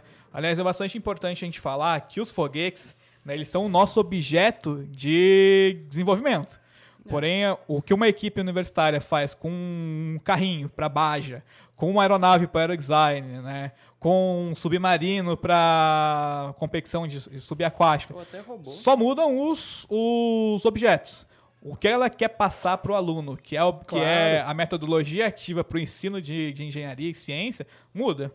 Mas o, o objetivo central ali por trás é o mesmo. Entendi. Então, o nosso objeto de desenvolvimento são os foguetes. Legal. Aí, uma coisa que é interessante que você falou, né? Ele pode, ele pode ser maior, menor, três, quatro empenas? Pode. Geralmente a gente faz trade-offs, né? Matrizes de decisão, a gente usa muitas ferramentas para escolher como ele vai ser. Se ele for com três empenas, por exemplo, ele vai gerar menos arrasto de forma aqui nas empenas, porque a gente vai ter três, três em vez de quatro. Porém, se uma quebrar em voo, a gente só tem duas. Se a gente Então perde tem- de quatro, que- a gente tem três. Exatamente. Então, esse Tem cara que ir aqui tá simulando tudo isso, Tem né? esse cara aqui gera mais arrasto, mas ele é mais confiável. O tubo, quanto mais comprido, mais arrasto parasita aqui na superfície, né, de fricção, a gente tem. Se eu corto esse tubo no meio, eu vou diminuir a margem estática dele, porque ela depende da, da distância entre o centro de gravidade e o centro de pressão aqui na, nas nossas empenas. Além de que, quando eu corto esse tubo de papelão, eu não vou conseguir cortar direito, né? Às vezes o cara começou Sim, ali na claro. equipe agora, Sai meio vai torto, sair meio sai meio torto. esquisito, Aí será né? que vale a pena eu diminuir a margem estática do foguete, trabalhar com um tubo mais torto do que fazer ele assim? Entendi. E a, a missão é só 100 metros. Então tudo isso a gente tem que planejar, tem que pensar, né? Então, Fora dia a dia é do material também, o tubo de E papelão. na, mas aí na, na, na disciplina lá são, são várias equipes que são formadas. Não, é- geralmente é a uma gente só? pega uma só. Ah, é uma a galera só. se Tá. divide, tem que se dividir como se fosse uma empresa, tem que ter um gestor, né? sim. E tudo tá, mais. então vocês é tipo tá simulando todo o ambiente também Sim, sim. de, de- de- Joga a galera ali num Maneiro, um aprendiz ali aeroespacial. Que legal. É. Não, isso aí é legal aí, pra beleza. caramba. Esse cara aqui, então, o E principal esse que a aí gente que, precisa que focar, quanto que ele subiu? esse subiu a 80 metros. A missão dele era 100, né? Como a gente Mas o professor primeiro aceitou foguete, ou não? Aceitou porque o principal era voar com Ah. a carga e não queimar, né? Ah, Aí a gente gostou tanto de lançar que ele já voou três vezes, né? Era a missão é? dele era voar Ah, é uma, reutilizável, já galera. voou três vezes. É, reutilizável, né? O- aí é... Só trocar, só É trocar o do sistema bom. propulsivo. É, a gente gostou tanto que depois a gente fez uma reunião, né? Essas pessoinhas aqui que fizeram esse cara. E a gente conversou sobre continuar esse projeto. Alguns, por, por já estarem empregados, né? Por terem que voltar para outros estados, acabaram não, não continuando. Mas eu e o Bruno, a gente continuou. A gente aceitou o desafio juntos, né? E a gente conversou muito assim, falamos: olha, o que, que a gente pode fazer agora para continuar esse projeto? Aí a ideia do Bruno foi: se a gente já fez o VLO1, vamos partir para o VLO2. Entendi. Aí a gente parou, analisou vários ali, o que, que nenhuma equipe de foguete modelismo fez ainda e a gente pode fazer para dar um destaque, já começar aí com um grow up bacana, dar visibilidade e trazer alunos para a equipe que a gente quer começar. A gente decidiu por fazer um foguete também que continuasse lançando um ovo para simular uma carga, e mas que dessa vez ele fosse biestágio, que ele tivesse um sistema de separação de estágios. Ah, então o Charlie ah, tá, vai guardar esse aqui. grandão aí, ó. Guardar o VLO. A partir disso, VLO, cara já vem, vem pra pra galera mim, que não já. sabe, o, o foguete brasileiro que explodiu, né? Era o VLS, Veículo Lançador de Satélite. E o deles é VLO, que é Veículo Lançador de Ovo, né? Isso, foi o primeiro. Deixa eu... Aí esse cara aqui Caramba. virou o VLO2, que a gente já vai mostrar. Deixa aqui, por favor. Pode pôr os estágios separados aqui mesmo, Tá porque certo, acho que vai ficar... a Vamos chance pôr de aqui. cair é É, antes de chegar nesse cara aqui, eu preciso- a gente precisa mostrar esse aqui. Esse aqui? Por quê? Ah. É, quando a gente começou a, a ideia desse cara aqui, foi Esse quando a aqui, gente uma pensou. asinha dele veio quebrada, né? Veio, eu quebrei veio. não, viu, galera? Né? É porque, porque ele voou hoje, e aí voou hoje, mas caiu, ele foi quebrou. assim. Tá vendo? É Sim. assim, acontece. E que- vamos lá. E, pra gente produzir esse cara aqui, a gente precisava de mão de obra, capital humano, mas pessoal qualificado. Então, Entendi. antes da galera passar para desenvolver esse projeto aqui, Hum. que foi o primeiro foguete bi-estágio desenvolvido por uma equipe universitária no Brasil, lá em 2018 2019, é, a gente precisava capacitar esses alunos que recém entraram. Para isso, a gente começou a desenvolver um material de ensino para ensinar o que é foguete, quais são as Entendi. forças, né, a qual- o que que é mecânica, o que que é aerodinâmica, o que que é Tudo que tá, recuperação. física Tudo tá que o cara precisa para né? fazer um foguete. Desde saber apertar um parafuso, a cortar um tubo, a preparar uma área de lançamento, a segurança que tem que estar envolvida, tudo. Uhum. Para qualificar, treinar essas pessoas, tem que desenvolver um, um programa de treinamento, um exercício escolar que se chama Bravex. Bravo exercício, né? Um exercício Legal. escolar mesmo. Esse exercício ele simula, né, você trabalhando na, já numa empresa, em que você vai participar de quatro aulas, com quatro apostilas. Então, é uma apostila só de aerodinâmica, uma apostila só de recuperação, uma só de estruturas. E dentro das estruturas, por exemplo, o cara tem ali todos os tipos de lixa que ele pode usar, todos os tipos de chave que ele pode usar, o que, entendi. que é mecânica, o que é, como é que corta um tubo. Né? Isso depois ele, ele vai aprender teórico. Aí tem, uns, tem alguns questionários online que ele pode responder. É, Quando tem muitas pessoas no processo e poucas vagas abertas, esses questionários são eliminatórios. Então a gente consegue pegar ali as pessoas que mais absorveram o conteúdo. A partir disso, elas precisam passar por um processo que são as aulas práticas, que a gente vai dar o desafio para elas de produzir o foguetinho. Que é esse aqui. Esse é o do Bravex. Isso, esse é o modelo Bravex, né? O Modelo modelo, de- Bravex. é ele se chama Bocaina 1. Bocaina. Que é essa é- boca aqui de tubarão, não? Não, Bocaina Ah, é tá. referência ao, lo ao local em que ele foi lançado pela primeira vez, a Serra da Ah, Bocaina, lá Serra no, da Bocaina, no Vale do Paraíba. aham. É, foi eu que lancei lá, junto com um primo meu, o Douglas, que fez parte da equipe Ah, é? também. E mais subiu uns quanto? amigos. Quando lançou a primeira Jonathan. vez. tudo. Você lembra? Subiu a mais que 100 metros. Porque ele era muito leve. Ah, é levinho, né, cara? Levinho, Vai né? embora, É, né? quanto mais É, leve, você e utilizava o mesmo motor que foi utilizado no VL1. Só que aí era um só, né? Um motor só que aí só era um aqui, ó, só, galera, ó. Né? Foi todo simulado também. A partir Tudo desse simulado, cara, né? tudo Que é- simulado. Só pro pessoal entender. Calculado e simulado. É, não é assim não, galera. Pega um tubo aí na sua casa, põe um negócio assim, desenha e lá. Não é. Eles Não vão é. lá no, no programa, simulam tudo pra ver direitinho. Aí, ah não, com quatro não ficou bom, com um motor tal não ficou bom. Porque aí tem É, os tá. tipos de motor também, né? Que você pode colocar aqui, né?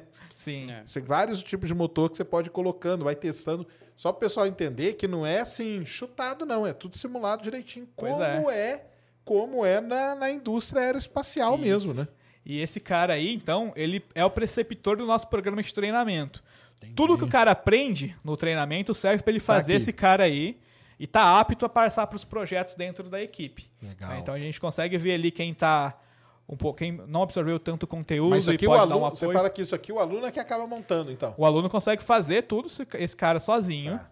Né? Geralmente ele não, não faz um só. A gente divide essa equipe de, que vai, de duas. possíveis membros em duas, três sub, sub-equipes e cada uma desenvolve o seu, supervisionada por um, um oficial da equipe, uma pessoa mais experiente ali que vai estar designada para acompanhar cada uma. É, E depois ideia, ele, ele vai para voo, vai para o lançamento. É, pra você ter ideia, o processo que a gente está fazendo hoje, que é o Bravex para o ano de 2022 do primeiro semestre, o pessoal vai desenvolver agora já no mês, até o mês de setembro, dia 3, eles vão fazer lançamento de dois foguetinhos a exemplo desse aí. Eles estão montando Sim. tudo do zero. Vão escolher os materiais, os motores a gente já definiu e vai ser de maneira bem, bem simples, igual esse aí mesmo, que a gente usou hoje lá na, na escolinha municipal. Sim. Isso aqui, atrás, aqui é onde vai o- a parte da ignição, né? Vai a haste da rampa haste de da lançamento. Ah, o aqui que ele sistema vai, de ignição vai, vai, tem que ser inserido dentro do, entendi, do ele vai motor. enfiado aqui Isso. e inclinadinho, né? Inclinadinho com ângulo que a gente já calcula também Sim. com base no vento e na. É, para o pessoal entender, são aqueles, para quem já viu meu canal, são aqueles famosos lançamentos dos Sounding Rockets, né? Isso, Ah, Que eles foguete estão de sondagem. enfiadinhos, foguete sonda que lança e tal. Isso. Eu não sei o que, legal pra caramba. Hoje- Aí, esse aqui, então o cara faz o exercício e aí desse aqui surgiu esse, é isso? Desse cara aí, a gente conseguiu treinar Ah, 24 treinar galera, alunos. Porque você precisava de gente para precisava poder fazer de aqui. ma- capital humano qualificado para passar para esse cara aqui, que era o, o primeiro foguete que realmente ia ser desenvolvido pela Brava, agora feito por alunos. É. Porque na antiga, aquele ali foi feito pelos alunos da engenharia aeronáutica que formaram a Brava. Foi o primeiro foguete, mas esse aqui foi Aquele o- lá nasceu quem realmente do curso, fez, é, né? esse aqui já E foi dentro da esse aí empresa. nasceu dentro da, da Bravo mesmo. Pra, então, desse cara, evoluímos para esse. Foram aí em torno de seis meses de projeto. Né, um, o maior nível de, de tecnologia empregado nele está aqui nessa peça, né, um, um interestágio dele. Ah, Ele tá. é um- a separação de estágios dele ocorre a quente, então a frio seria se ela fosse mecânica e a quente ela depende do acionamento dos motores do segundo estágio para gerar A gases frio- que A impulsionam. frio é do Falcon 9, né? Por é, Que é dá o a cutucada. a cutucada. Cutucou. É a famosa Pá, cutucada. dá cutucada, os primeiros estágios vai embora, só depois que liga o segundo estágio, tem a Isso. ignição. Aqui não. A Aqui quente é, seria aquela gaiolinha que a gente vê na, na Soyuz, naquela, Sim, naquela treliça sim, ali, sim. onde você geralmente tem essa forma côncava e- ou convexa aqui para jogar o teu escoamento para fora da peça, né? Essa peça tem um recobrimento de epóxi para não queimar. E os motores do segundo estágio, né? Aqui três motores também. Os mesmos motores comerciais, Ah, que maneiro. né, eu já vou mencionar porque eles continuam sendo comerciais, são acionados acima dessa peça aqui, né, do interestágio. Encaixa aí Deixa eu colocar aqui. aí. Mas aí, assim, aqui, aqui, é, o, aqui é o primeiro estágio. Isso. Né? Caramba, Nine. tem motor pra caramba, ó. Tem. Esse Agora, aí. agora você explica o motivo do porquê que são nove. Agora Tá, que eu ia. 9, é você 9, tô brincando. Vamos Não, lá. E é engraçado porque essa peça aqui, né, ela é toda cheia dos detalhes, né? Tipo, por que, que ela não é inteira? Por que, que termina aqui? Tudo isso é a simulação da Tudo aerodinâmica essa- é dele. projeto, simulação, Entendi. aumenta a peça, diminui E aqui é o, peça. tu- é o tubo de pôster ainda. É a construção É o tubo do de pôster, papelão. Só que você vai cortando Só e vai- mudou os materiais. Entendi. São materiais que Ah. a gente utiliza no dia a dia. E- Esse foguete, baratos. o nome dele é FDTM Tereskova. FDTM de foguete demonstrador de tecnologia multistágio. Justamente pelo nome. Ele é um foguete, ele é um demonstrador de tecnologia, então o objetivo dele é demonstrar a tecnologia Sim. de foguetes multistágio que foi desenvolvidos pelo, pelos alunos da Brava. Que maneiro. É, o que, que ele faz então? Por que, que são nove motores aqui? O Charlie já Sim. pediu para eu explicar. Como a gente é- acabou de começar a equipe, a gente ainda não tinha o tempo necessário para desenvolver motores pela própria equipe. Então a opção foi continuar utilizando motores comerciais em item de prateleira. Esse cara aqui tem 1.600 gramas pronto para voo, com o segundo estágio acoplado e a carga lá dentro. Um ovo Um e o ovo? computador de bordo dele. Ah, vai. Depois um é, computadorzinho ele de bordo. começou a usar uma cápsula como carga, mas vamos lá. Para levar essas 1.600 gramas a 70 metros, onde ocorre a separação, e fazer esse segundo estágio subir até 200 metros, a gente precisava então de nove motores. Aí entra aquela questão dos ensaios, né, de mudar ali a, a configuração dos motores sólidos. É, Aí é um- são os testes que vão sendo são os feitos, testes que a gente né? faz. Chegamos Sim, à sim. conclusão de que precisávamos de nove. Aí produzimos essa peça aqui. Só essa peça aqui virou um, um artigo publicado em congresso. Que ma- feito não, pelo imagino, Marcos cara. aqui. Ah, que Sim, sim. maneiro. É, ela foi toda estudada. Você pode ver que É. a gente vem de um negócio Não, então, cilíndrico. só vamos mostrar aqui, ó, ó, Christian, tenta dar um zoom aqui, ó, nessa parte preta aqui, ó. Vou pôr de cabeça pra baixo que o pessoal vê, ó. Ela não, ela é cheia dos detalhes aqui, viu, galera, ó. Então ela não é um negócio assim, ah, não, só encaixa ali e manda. Ó, os motores aqui, ó. São nove que a gente utilizou. Isso, tá aí, ó. Os nove motores, ó, tá vendo? E aqui, ó, deixa eu aqui, ó. Ela é uma peça toda trabalhada, ó. Todo, você que desenvolveu essa peça aqui? Isso, isso. Caramba, cara, que demais. Em, em impressora 3D. Que legal. A única diferença são as aletas. que É, as aletas é o quê? É aquela pasta, de- né? A pastinha de escola que a gente Aquela compra. pasta, isso que eu ia falar. Mas que legal. E aí, aí essa peça aqui, e foram quantas peças que você teve que fazer até chegar nessa aqui? Ah, foi... Foi quantas? com os erros do software para sair do quadrado e virar um círculo. É, isso que eu ia falar, Quer falar né? aqui? Encosta aqui. Porque você conseguiu, ele conseguiu encaixar ó, nove círculos num quadrado, ó, galera. Então, foi tipo. Eu tive que passar. Primeiro, eu tive que aprender a fazer sair do quadrado pro círculo. Isso aí Certo. foi horas no YouTube pesquisando. E fora o erro do programa, do software. Que toda vez ele dava erro, ele não gerava estrutura interna. Do Solid, né? Que você usou? Foi o SolidWorks. É o SolidWorks. Ele não gerava, não gerava, não gerava. Aí fiquei batendo cabeça até a hora que saiu. E na impressora 3D, esse material aqui, ele tem que ser um material especial. Por, por Resistente ao conta do, calor. do calor aqui, que vão os motores aqui, a, né? a expansão também que pode Sim. ocorrer dentro do motor. Tá. Esse daí acho que foi Foi PLA, que PLA? a gente fez. PLA. PLA. Que legal, cara. Não, muito legal mesmo. E aí, então, vão os nove motores aqui, liga. Aí liga o foguete. Aí o foguete sobe, vai embora. E aí, como que, tá- como que acontece a separação? Isso que eu queria entender. Vinícius, eu te convido à mesa. Você aceita esse convite? O Vinícius cara é o, aqui é foi o cara o da, nosso- da. É, Sistema eletrônico embarcado. O sistema Ah, eletrônico embarcado era esse aqui na cabeça dele. entendi. E vai lá, Vinícius. Você tá... Acho melhor você levantar, não? Pode puxar aí, pode puxar o braço que ele vai. Isso. Deixa eu vir pra cá. É, então, é, a separação de estágio foi o, o diferencial do foguete, né? Né? É o que permitia toda essa tecnologia ser desenvolvida. E foi de uma eletrônica que a divisão projetou por alguns alunos, né? Foram vários processos, vários estágios de ensaio, né? E basicamente foi um- uma ele- eletrônica aviônica que quando ele chegava a uma determin- determinada altitude, ele identificava e acionava os três motores. Aí, ao acionar os três motores a quente, ele fazia a separação do estágio. Aí a aviônica que foi lá em cima, né? Que você falou, né? Exatamente. E aí ia o quê? Ia um tipo um altímetro, coisa desse tipo? Como que ele sabia a Isso. altura que ele tava? Isso, é por sensor barométrico. Aí é pressão altitude, entendi. né? Aí quando ele identificava a diferença de pressão, Ah. ele a- acionava o segundo estágio. E aí de lá, então é, é só para o pessoal entender aqui, é o que acontece quando a gente tá lá no lançamento do Falcon 9, quando falta um minuto, a mocinha fala assim lá no- na transmissão, ó, Falcon 9 em startup, quer dizer que os computadores internos do foguete que assumem tudo. É como se fosse esse caso aqui, né? Exatamente. Então você programou tudo, você programa, carrega esse programa na, na parte eletrônica e aí vai embora, né? É isso? Exatamente. aham. E aí a programação é o quê? É um. É um. Como o pessoal. A gente utiliza é, microcontroladores, né, sistemas embarcados, mas é, é o básico para o pessoal que está desenvolvendo eletrônica que é Arduino, que é uma Ah, isso tecnologia barata, é Arduino mesmo. acessível, né? Ah, legal, Tem cara. módulos é, disponíveis no mercado, e esses módulos a gente consegue comprar, desenvolver a programação. Então, como disse, foram vários testes. Aí, mostrando aqui, aqui que Ah, foi toda a mostrar aqui. Então isso aqui, isso aqui tá ali, né? Tá em cima aqui no, no, no segundo estágio. Olha aqui, ó, galera. Aqui dentro. é, então aqui dentro basicamente o quê? Tinha um circuito elétrico, é isso? Exatamente. Também é uma estrutura que a gente chama baia da eletrônica, que também foi impresso em Ah, ali tem um 3D, circuitinho, PLA. é esse cara aí. É, esse daqui é a eletrônica, é, a última eletrônica desenvolvida para o Tá. foguete híbrido. Vamos dizer que é, É, parecido, que a gente ainda né? vai falar Parecido, dele. exatamente. Então isso aqui o cara vai lá, pro pessoal entender. Isso aqui você pega, liga lá no seu computador. Lá no computador você programa tudo bonitinho. Exatamente. Ó, na hora de chegar em 70 metros, por conta da pressão, papapá, vai ligar. Tudo é uma programação que é feita. Sim. Carrega aqui dentro desse circuito, enfia esse circuito aqui dentro, ó. Pá, como se fosse, né? Aí, lógico, tem a proteção e tudo. Exato.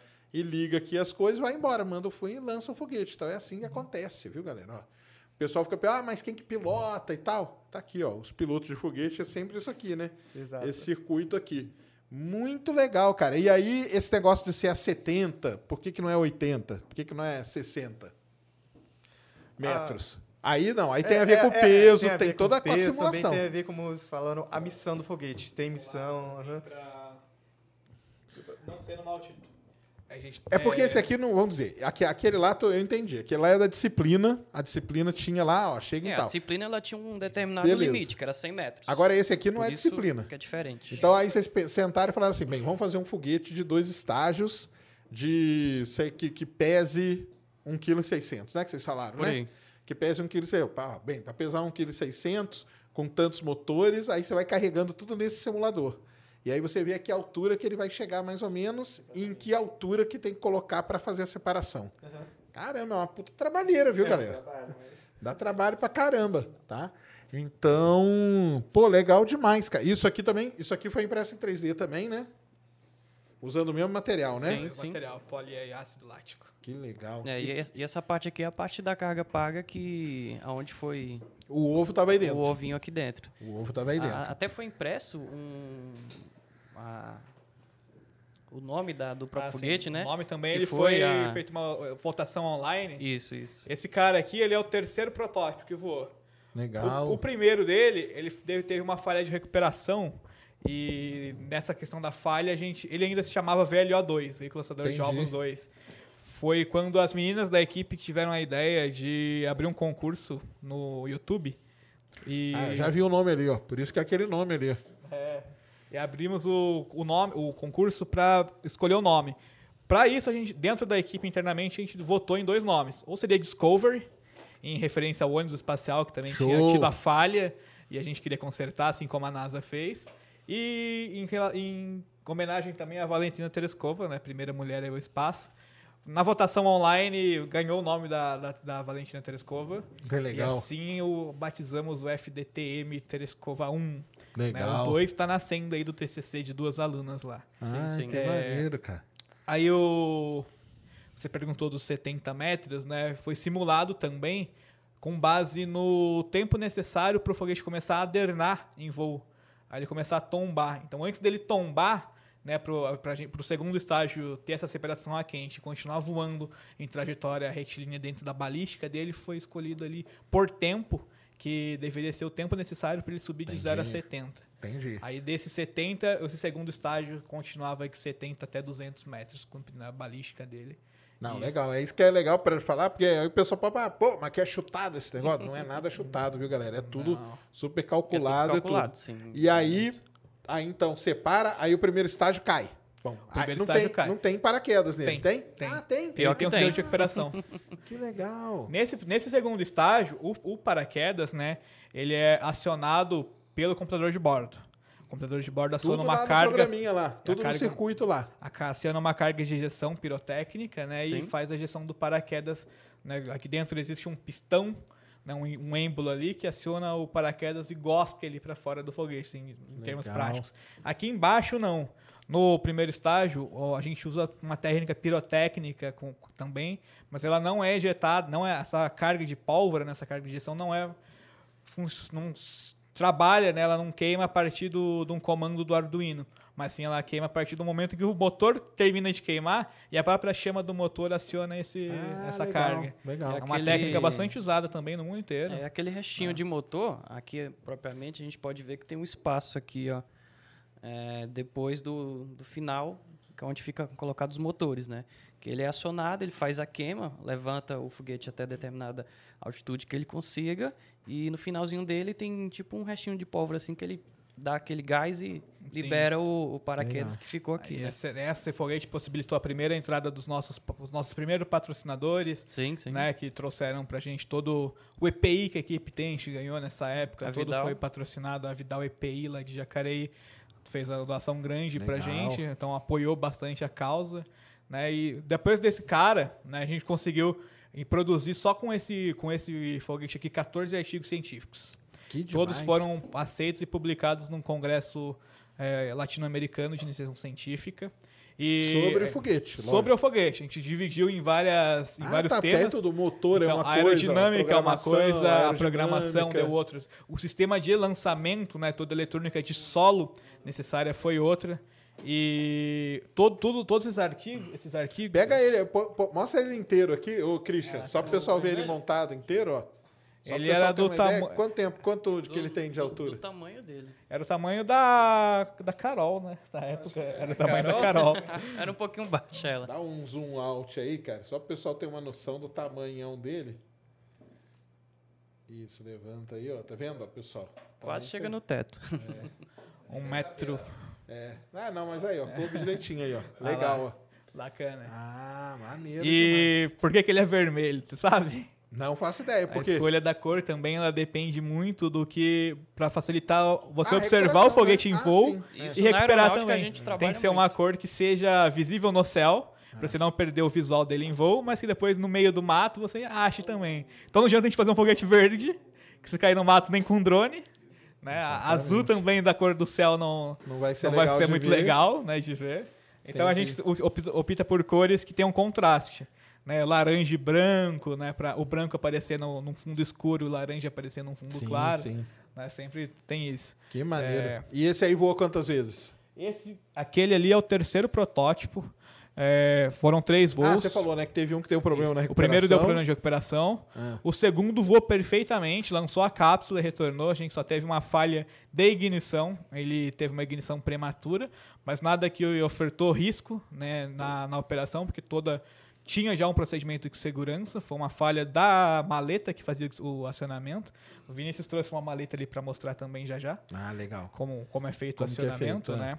E E esses aí é tudo, é tudo, vamos dizer, é tudo combustível sólido, né, que a gente fala. sim, É, todos os foguetes que a gente conseguiu fazer voar pela própria equipe até hoje, claro, com a ajuda do nosso professor O combustível Silas, sólido é o quê? Qual de que é o combustível? O propelente é o KNSU. Ah, é tá, esse que você nitrato falou. de Ah, potássio nitrato de com, potássio. Açúcar Com açúcar. dos motores que a gente está projetando hoje. E é isso aqui que é o motor? É, esse aqui é um motor que a gente é, considerou ele como classe G. Ele é um Ah, pouquinho maior que um outro que a gente trouxe, que é o classe F, que é um Aqui dentro, então, aqui, ó. É. Mostra aqui, ó, Christian, dá um zoom aqui, ó.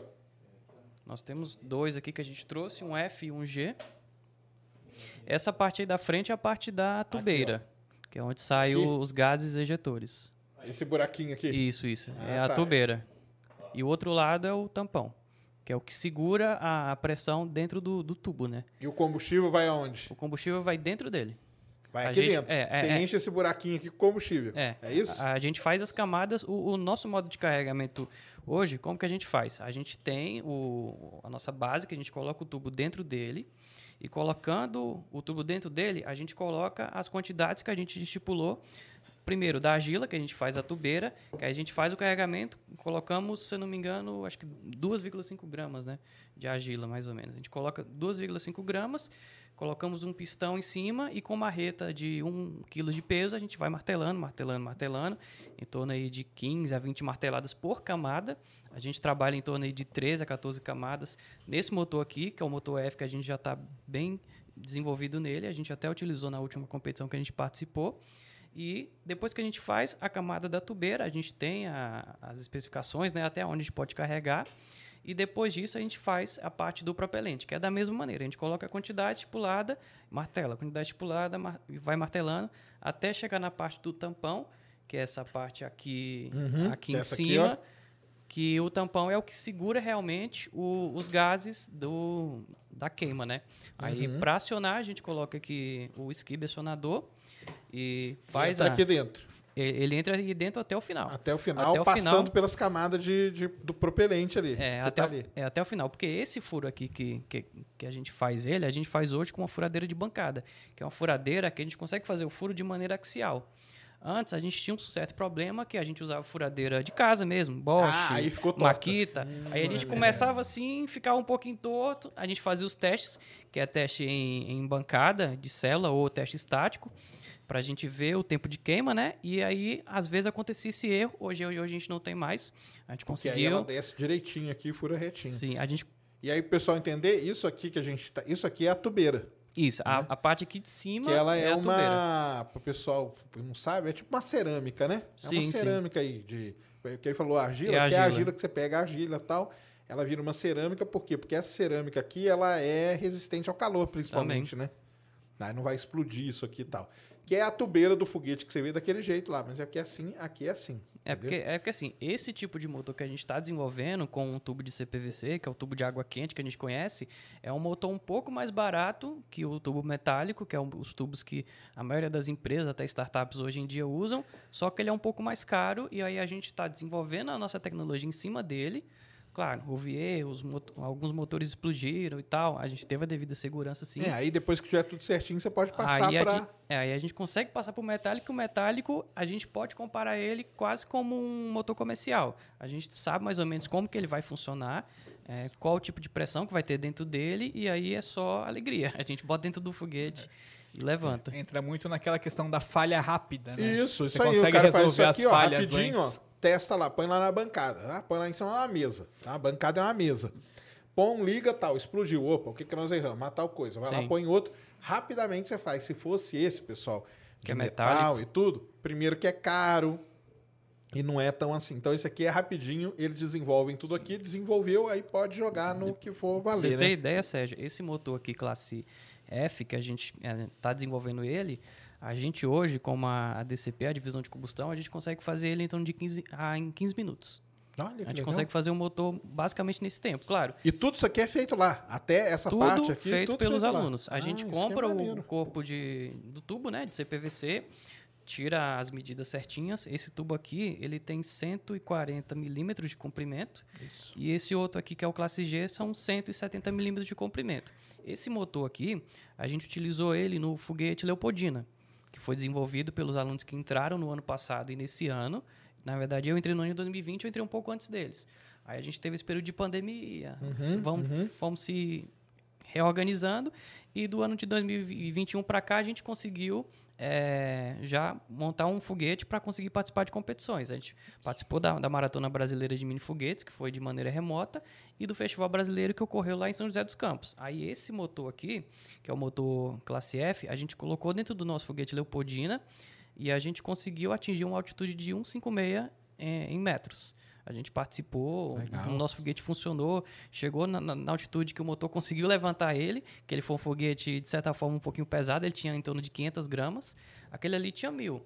O outro que a gente eh, desenvolveu, ele era um pouco menor que esse aqui, que esse aqui é o Andrômeda. Esse aqui é um foguete que a gente está desenvolvendo ele ainda, que ele vai com esse motor classe G, que é um pouquinho... É esse aqui. Que é um Aí vai pouquinho um maior. só ali. Essas classes É. que o Charley tá falando, só para não deixar dúvida, Sim, sim. são formas da gente dividir os motores a propulsão sólida com base no impulso total que ele pode Sim. fornecer.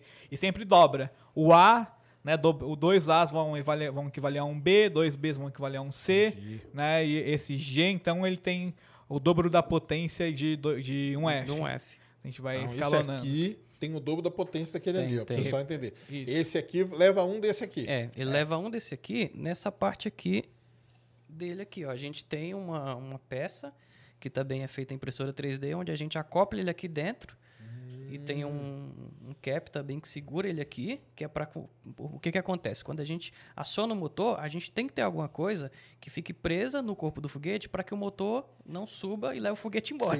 Como já aconteceu algumas vezes, né? E aí a gente prende ele aqui. Esse foguete aqui, que a gente apelidou ele como Andrômeda, é um foguete para atingir em torno de 500 metros de altitude. Caramba. E aí a gente está desenvolvendo, está trabalhando nesse motor aqui, junto com o pessoal da, da DCP, né? Que é o nosso planejamento até o final do ano, a gente conseguir ter esse motor de maneira 100% operacional e também fazer o lançamento desse aqui, que é o Andrômeda, feito pelos alunos lá da que entraram agora, né? O Carlos, o Fernando, a Ariande, se eu não me engano, tem, tem mais pessoas também, mas é que são muitos membros, mas Não, os entendi. principais que conseguiram desenvolver e até pintaram essa pintura aqui. Ela Bonita, foi, né? Ficou Ela foi bonita. feita Bacana, pela, né? pela Verônica. Ela fez um. Pensou numa maneira, né? Pintou um pouquinho de roxa, depois passou uma fita, colocou um pouquinho de preto assim. É um dos foguetes mais bonitos que a gente tem hoje. Ficou bonito Dentro mesmo. da Bravo, mas que ainda não voou. Entendi. É. E esse Como- outro que você falou aí, o que aconteceu com ele? E o, Leopoldina. O Leopoldina, o que, que aconteceu? Como a gente participou de duas categorias, para 200 metros de altitude e para 300 metros de altitude, a gente só tinha uma eletrônica para embarcar dentro dele, claro, para medir a altitude que ele conseguiu chegar de acordo ao motor que, que ele teve né, embarcado e também fazer o acionamento do paraquedas. A gente eh, lançou o primeiro de 200 metros, que a gente apelidou de Leopoldina. Ele subiu, atingiu os 156 metros de altitude, abriu o paraquedas, beleza. Só que como a gente só tinha uma eletrônica embarcada a gente estava com um tempo um pouquinho curto, aí a gente teve que meio que abrir ele, né, de maneira rápida assim, para tirar a eletrônica e colocar no de 300 metros. E aí a gente não conseguiu trazer ele hoje, a gente até queria, mas não, não foi possível. Mas, Não, mas a gente tem foto, tem vídeo para Legal. para recordar. E vamos montar também mais um protótipo para apresentar em outros E lugares. nessa aí, bacana. são quantos foguetes já que vocês já fizeram? Olha, vamos falar como que a gente saltou do Isso, Telescova para cá. O, te- o Telescova, né, ele foi aquele cara demonstrar tecnologia, mostrar que, que existe a Então, o equipe. telescópio ele não é mais, mais Ele é. desenvolvido que esse aqui, não? Sim. Até, ele queria demonstrar uma tecnologia de multistágio. Ah, entendi. Aí vamos lá. Com o Tereskova, né, por ele ser um foguete multistágio, né, com, com um número grande de motores, a gente agora precisava introduzir mais um, mais um dos passos que a gente precisava para estabilizar a equipe, estruturar ela, que era participar de competições representando a universidade. Ah, beleza. Isso aí é legal Aquela- essas competições, geralmente cada uma delas tem o seu nível de dificuldade e é feito um edital especificando quais são as regras daquelas competições. Até 2019, a equipe não tinha participado de nenhuma competição ainda. Nós participávamos do Festival Brasileiro de Mini Foguetes como parte de uma equipe, que é um conglomerado de equipes, ela se chama Gralha Azul. Hoje ela faz parte, a, a- essa equipe Gralha Azul contém a Bravo ainda, mas contém outra, a equipe da Federal do Paraná, mais duas equipes também. Porém, a gente nunca tinha participado de uma competição representando a Univap. Então, precisávamos, para estruturar a equipe, né, ser pesquisa, ensino e extensão ali dentro né, do laboratório, precisávamos obter projetos, desenvolver projetos que pudessem participar de competições. Então, a gente precisava de projetos que cumprissem os, os editais das regras das competições. Então, quando tu- vai ter uma competição, o cara fala competição de foguete tal. Aí o cara ele, ele especifica o tipo de foguete que pode participar, Sim. o tamanho, Quantidade peso, de motores, quantidade de dimensões motor, tipo de altura. recuperação, aos- os apogeus alvos, né? Ah. Hoje o Festival Brasileiro de Mini Foguetes, esse ano ele foi a sua sétima edição. Ele sempre aconteceu em Curitiba e no Eu conhe- eu conheço esse festival aí, do pessoal lá da Federal do Paraná, é bem... É bem- Esse ano foi organizado pela, continua sendo organizado pela BAR, Associação Brasileira de Mini Foguetes, né? Ela compreende engenheiros, professores, alunos, ex-alunos. Que lá foi, tem foi aquele um- professor, como que ele chama? O o Carlos Marte. Henrique Marque. O Marte. Foi, era, O Marte é um crânio da, do foguete modelismo no Com Brasil. certeza. Deixar até um abraço pro Mark aqui, né? Isso. É um grande incentivador também. Então, em 2019, a gente participou, fomos ao evento em- no Paraná ainda, para conhecer como era e absorver conteúdo necessário para a gente começar a produzir os nossos. Da, da partir daí, a gente criou um grupo de tarefa dentro do laboratório, chamado Grupo de Tarefa é, Especializado em Competição, que a tarefa deles era realmente desenvolver os projetos para competir. A partir disso, entrava o desenvolvimento dos motores, que precisam ser agora fabricados pela própria equipe. Aí sim a gente teve essa estrutura e o tempo hábil e o planejamento para desenvolver os motores e, a partir de agora não usar mais motores comerciais. Então, né? nessa competição não pode ser motor comercial. Pode em determinadas categorias, Isso, mas isso, u- isso. equipes universitárias Tem- né, tem que de desenvolver o de próprio. apogeu, Nas apogeus maiores categorias tem que a gente o participou, só tinha que ser motores desenvolvidos pelos alunos. Então a gente tinha que seguir esse protocolo. Isso aí passa por uma, tipo, auditoria? Uma vistoria Sim, Uma passa. sim. vistoria antes. Foi. Antes do voo é passado por uma vistoria, o, ju- o jurado, né? Fiscal. Ele é o fiscal. Sempre confundo o nome. Ele olha o foguete, pergunta as dimensões, qual o tipo de motor que você usou, classe dele, eh, dimensão de paraquedas, consegue olhar tudo para assim ele dar o aval e falar, ó, pode voar. Além de toda a tem documentação segurança. técnica que tem que ser enviada prévia, né? Para autorizar ou não a equipe ir para a competição. Entendi. É, isso depende de cada competição, né? Hoje a gente tem, tem várias competições sendo Tem realizadas. quantas hoje no Brasil, assim, mais Olha, ou menos? hoje eu posso falar para você como diretor de, diretor de eventos da BAR, da Associação Brasileira de Mini Foguetes. A BAR ela realiza o festival de mini foguetes desde 2014, né? Bar- até o, o festival é mais velho que a própria associação, Uhum. a associação é de 2016. A gente está na sétima edição. Essa sétima edição foi a primeira em São José dos Campos, quando a gente trouxe o festival para cá, justamente para ele ficar Ah, mais é próximo. Era em Curitiba, né? Era em Curitiba. Não, Curitiba, eu tô ligado. é. Era- Então a gente trouxe ele para uma região mais, mais central, para facilitar a logística das equipes que vêm. Né? Ele ficou parado durante a pandemia, então a gente assumiu o compromisso de trazer ele de volta como, de- como presidência da BAR, lá, o, o nosso amigo Gustavo, né? os, os diretor, o pessoal da comissão de eventos, né? o pessoal da Legal. comissão técnica, a gente assumiu esse compromisso de trazer ele para São José dos Campos. Eu e o Gustavo, a gente trabalhou muito nisso, nessa iniciativa. Conseguimos o apoio da Univap para sediar o evento lá dentro do, do nosso próprio campus. Ai. É, era um campus que a gente já Ah, lança jogar em foguete, casa. né? Jogamos jogar em casa, praticamente. Aí sim, né? Mas é, nesse período eu deixei a Já equipe, conhece o céu ali. eu deixei a, a Bravo nesse período, justamente para me ah, dedicar ao você evento. Não podia. É, podia. Não, ah, não por é questões bom, né? de ética, É, né? lógico, Vamos, E cara? eu me mantive também. fora da, da equipe. É, mas a gente conseguiu estruturar bem o evento. Foi um evento bacana, foi um evento teste. A gente teve a participação de 12 equipes. É, em comparação com o último em Curitiba, que foi em 54, ele decaiu bastante. Mas é, tem muitas equipes que elas já estão num nível mais avançado, que elas conseguem participar de uma competição maior. Ah, sim. Isso que, Que eu ia falar, porque tem os níveis de Tem os competição, níveis que né? a gente consegue explicar. Exatamente. Ainda continuando falando sobre os eventos da BAR, né, o festival sempre foi feito pela BAR e ele sempre teve ali o foco voltado a mini foguetes, né, de apogeu entre 50 e 3 quilômetros.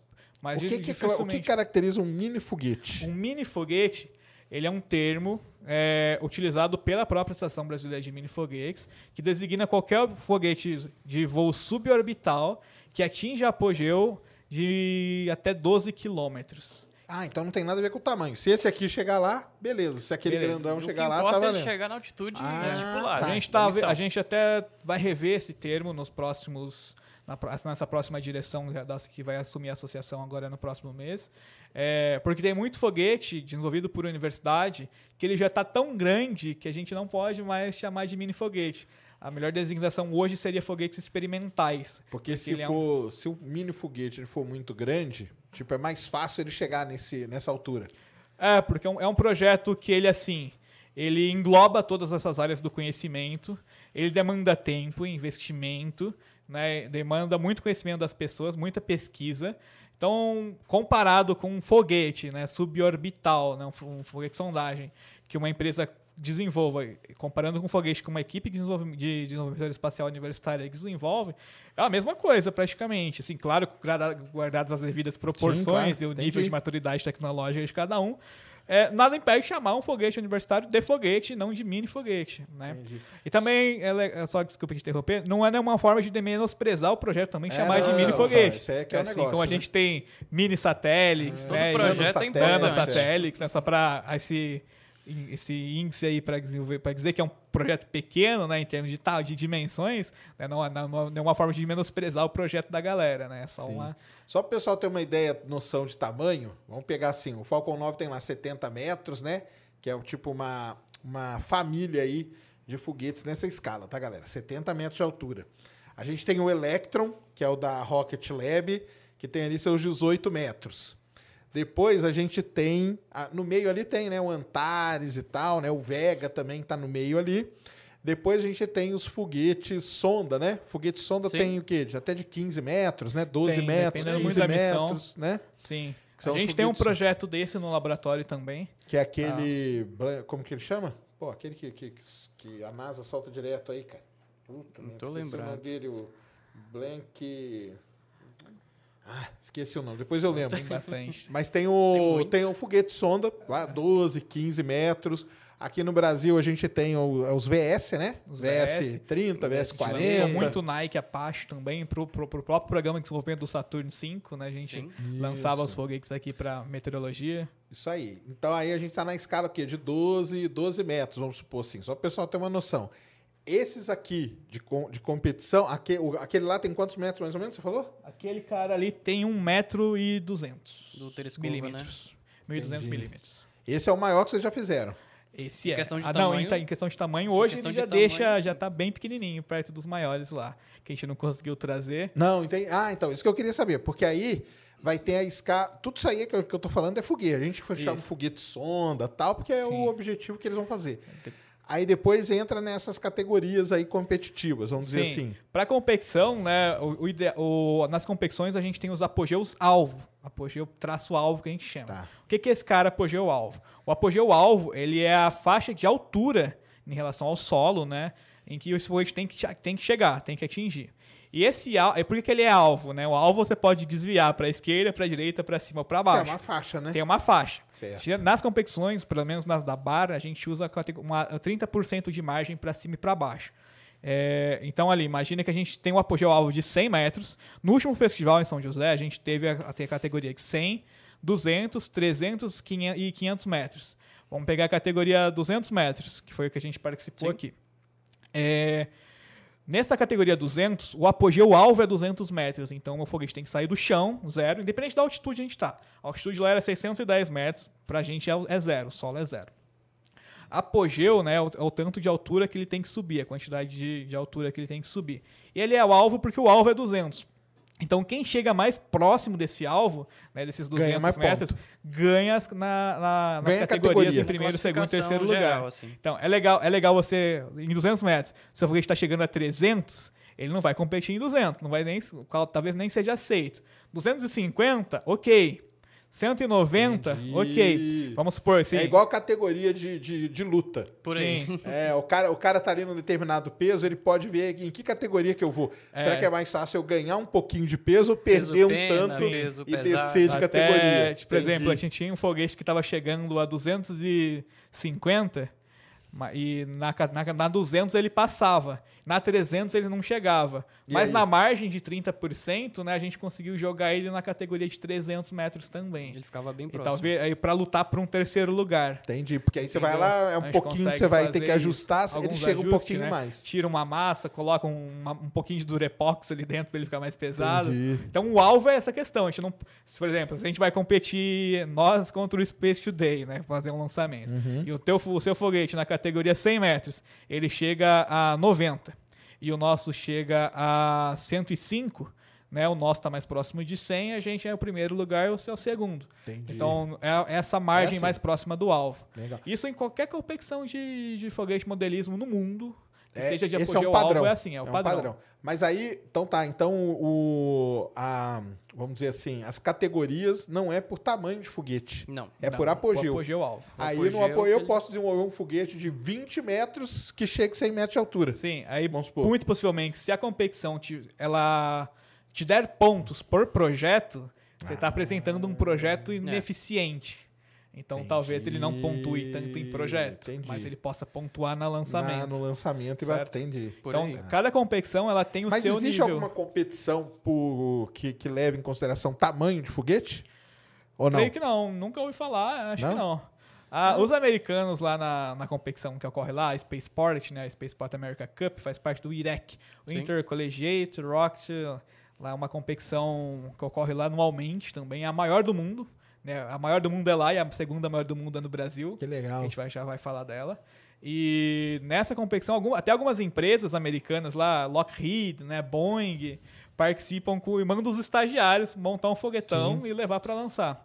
o- essas startups, empresas não competem com os universitários, mas manda lá Manda um lá foguete pra- de 10, 15 metros lá para fazer marketing, né? Que legal. Botar os estagiários para Estagiário que eu falo, é estagiário mesmo. É, sim. Bota a galera pra Não, eu sei, a, a- estagiários. é, eu acompanho aquele da ULA lá, da United Launch Isso, Alliance, a que eles ULA têm todo ano faz. o a interne, né? Tem O a interne, SpaceX né? também, A que SpaceX manda o pessoal. Manda o pessoal também. Que legal. Essas empresas da região lá. Entendi. Então, tá, isso é importante. Ó. Pra, Sim. mim, pra mim Tem- era pelo tamanho do foguete, mas não, Não, é não, pelo não. É, apogeu. o sonho de todo fogueteiro é ir para spaceport, né? O, o alto nível assim do foguete Sim. modelismo, que é além de ter que viajar para os Estados Unidos, você Certo. faz um voo num, de um foguete lá. E o, o que que é? Não, lógico que mais alto é mais difícil, né? Ou não necessariamente?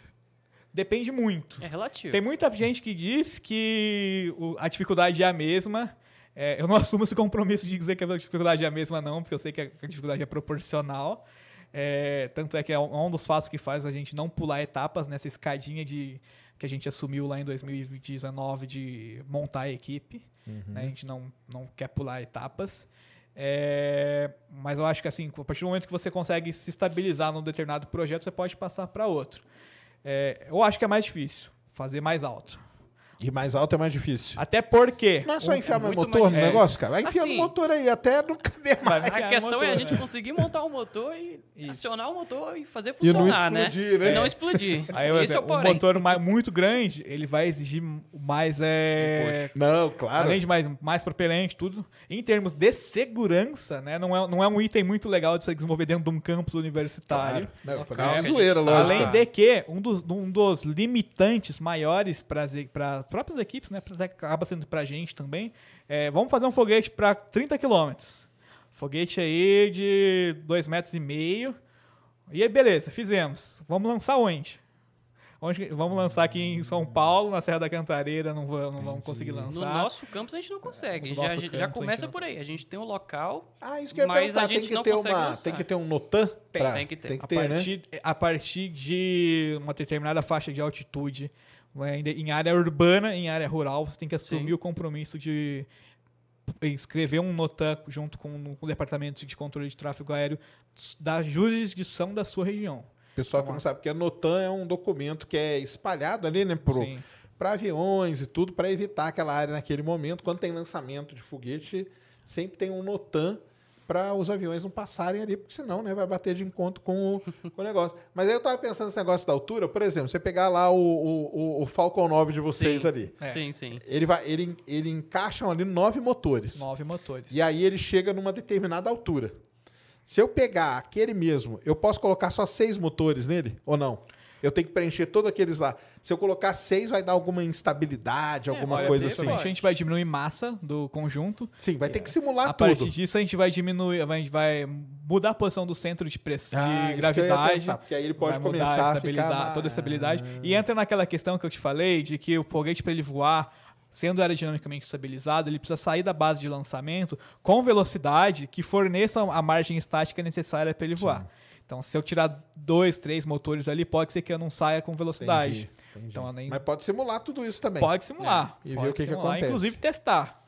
Pode testar ali, método científico 100%, ali. 100% Tem- ali Esse pra- cara aqui, a gente usa muito método científico para encucar na cabeça da galera como que usa a, dúvida, a hipótese, o experimento e o resultado. É, sim. Tudo isso, certeza. né? Tudo... Hoje a gente falou muito com as crianças lançando isso aqui à tarde, que elas vão aprender muito método científico lá com a gente. Ah, São legal. seis, são seis oficinas que a gente vai fazer com elas.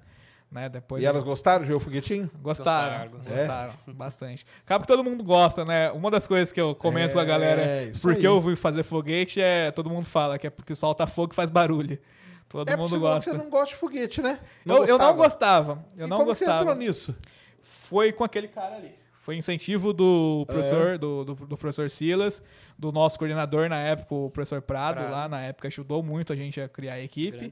E foi o que eu me apaixonei, sim. Foi o que eu fui trabalhar depois na, no mercado. Entendi. Entrei em um. Comecei a desenvolver também um pouquinho dentro da, dentro da indústria. Né? Acabou. Foi em startup também. É, mas voltei para a equipe para desenvolver esses projetos de ensino mesmo. Você já gostava de, de lançamento, de foguete, essas coisas ou Na não? parte aeroespacial, eu ainda. Eu, não é que eu posso dizer que eu tinha um pé atrás, mas tinha essa questão de. Desde criança, na verdade, eu não sou daqui do estado de São Paulo, eu sou do estado da Bahia, da cidade de Guanambi. E desde quando eu era criança, a gente tinha aquela paixão de fazer uma viagem em família, ir nos aeroportos, ver os aviões da VAR e da VASP. E eu ficava fascinado naquilo, né?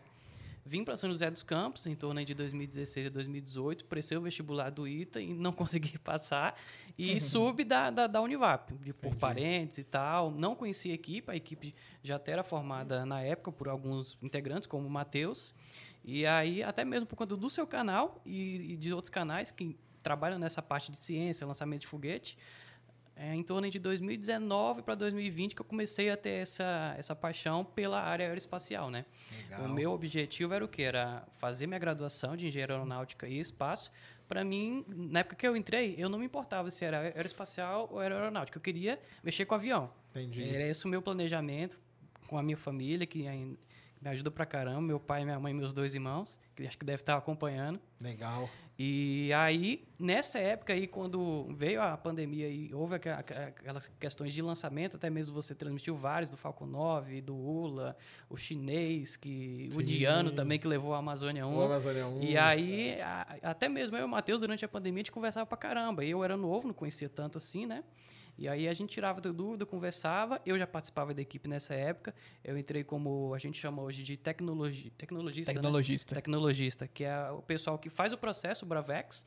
É, continua na equipe, na divisão que ela escolheu, pode ser a de aeroestruturas, sistemas embarcados ou por por propulsão, e conseguir atingir a capitania de, de combustão, onde eu estava Legal. sendo co- como capitão até junho, até julho desse ano. Aí o Marcos ele teve que sair porque ele finalizou a graduação dele, assumir a capitania geral agora e aí a gente está trabalhando nesse nessa parte, né, até o, o ano de 2023 para a gente alavancar um pouco a equipe e até fomentar esses projetos educacionais que a gente está tendo essa parceria junto com a Univap, a nossa instituição, para fazer com que essa sementinha a gente consiga plantar dentro das crianças. Hoje mesmo, no lançamento desse foguetinho, tinha crianças lá de acho que 10, 11 anos. Cara, na Ah, verdade, que é aquelas crianças não importante. são. Crianças O projeto Decolar, né? Ele é um projeto da prefeitura que são José dos Campos que ele reúne alunos que Sim, se sim. destacam em várias, ah, vários anos do ensino público municipal. Então tem criança de várias idades, não é, não é homogêneo assim. Entendi. Mas É, eu participei, eu vou, aliás, vou participar, eu vou lá no negócio dos sócios mirins do AEITA, Ah, da Associação dos legal. Engenheiros sim, do sim, ITA. Já saiu aí os vencedores, são 10 crianças, e eu vou lá, vou lá, vou lá pro São José em outubro pra dar o prêmio. E vocês dois aí, já gostavam de foguete? Como que era? Já? Quer vir falar aqui? esse É? aqui é o cara que mais gosta de foguete. Ah, é? Você Esse sempre aí gostou? É o fogueteiro. Fogueteiro mesmo. Não, eu sempre fui desde criança. Ah, é? Desde criança. Documentário, filme. Mas queria ser astronauta, não? Já pensei, É? ainda penso ainda. Oh, legal. Mas eu sempre fui assim, sempre fui a criança que tava dentro do quarto ali, quietinho, assistindo televisão, de repente eu via o barulho de motor de avião e tinha que sair correndo pra ver. Ah, então vocês têm Então- tudo a, pa- a paixão pelo avião, que, Tem. que é a mais comum É, entre começou vocês, no né? avião. Começando Sim, no avião, a sim. gente partiu pro foguetinho. É, porque quando entrou internet na, Ah, na sim, minha aí casa, começa a aí ver tudo. começou, Legal, legal comecei a pesquisar. Eu não sou de São José, eu sou de Barretos. Barretos. Eu acho que eu sou um dos poucos malucos que saiu de lá pra fazer essas coisas. E aí eu comecei a pesquisar e depois comecei a assistir a- suas lives e outros lançamentos. Legal. E aí. É? e antes de eu entrar na equipe, eu já tava mexendo com propelente. Ah, legal. Por minha conta e risco. Entendi, já tava Já tava nisso aí. já. Que maneiro. E, e eu comprei um, um nitrato numa loja de material de limpeza. De potássio? É. Ah, E tá. foi um dos melhores nitratos que a gente já teve na equipe. Caramba, olha Esse só. nitrato de potássio, deixa eu te contar a história. A gente chamava ele, a marca dele, né? Era Dona Neura. Aí o nosso, até o professor Silas falou que ele, dentro dele tinha alguma coisinha que a gente ainda não conseguiu explicar até hoje. Entendi. Porque os Era outros que- batizado. Mas a gente não sabe. A gente não sabe. A gente não sabe. É porque os outros que a gente. Ah, que bom que seja assim, mano. Não tem problema, não. ué. É porque, é porque os outros que a gente comprou não chegou no nível que ele chegou. Aí a gente fala: caramba, onde que acha esse Dona Neuro? Sumiu. É o Dona Neura, é a, é a Sumiu. metanfetamina lá do, do Breaking a, Bad. gente, a gente acabou com o estoque Pura. deles. Entendi. E você, gostava já de foguete? O Vinícius. Dá pra Agora descer? gosta. Se não gostava, Bom, agora gosta. é, eu sempre fui fã de ficção de científica desde Ah, criança, então eu legal. assistia direto Star Trek, Star Wars, e eu ficava doido com isso. Tantos outros também, ficção, e Eu sempre gostei de curiosidades, assistia também vídeos Entendi. no YouTube, essas coisas, sempre acompanhava. Aí eu nasci mesmo em São José, então já tenho a Ah, própria você é de lá, influência né? da Tá lá, região, né? Tá, o D- tá no É, DNA, DNA já. Aham. Já estava no lugar certo. Já Já, estava É, no lugar no certo. lugar então, certo. vendo aviões da Embraer, né? a Pesquisa no INPE, né? Então, só foi crescendo a paixão, a curiosidade. E aí eu tive essa oportunidade de estudar na Univap, né?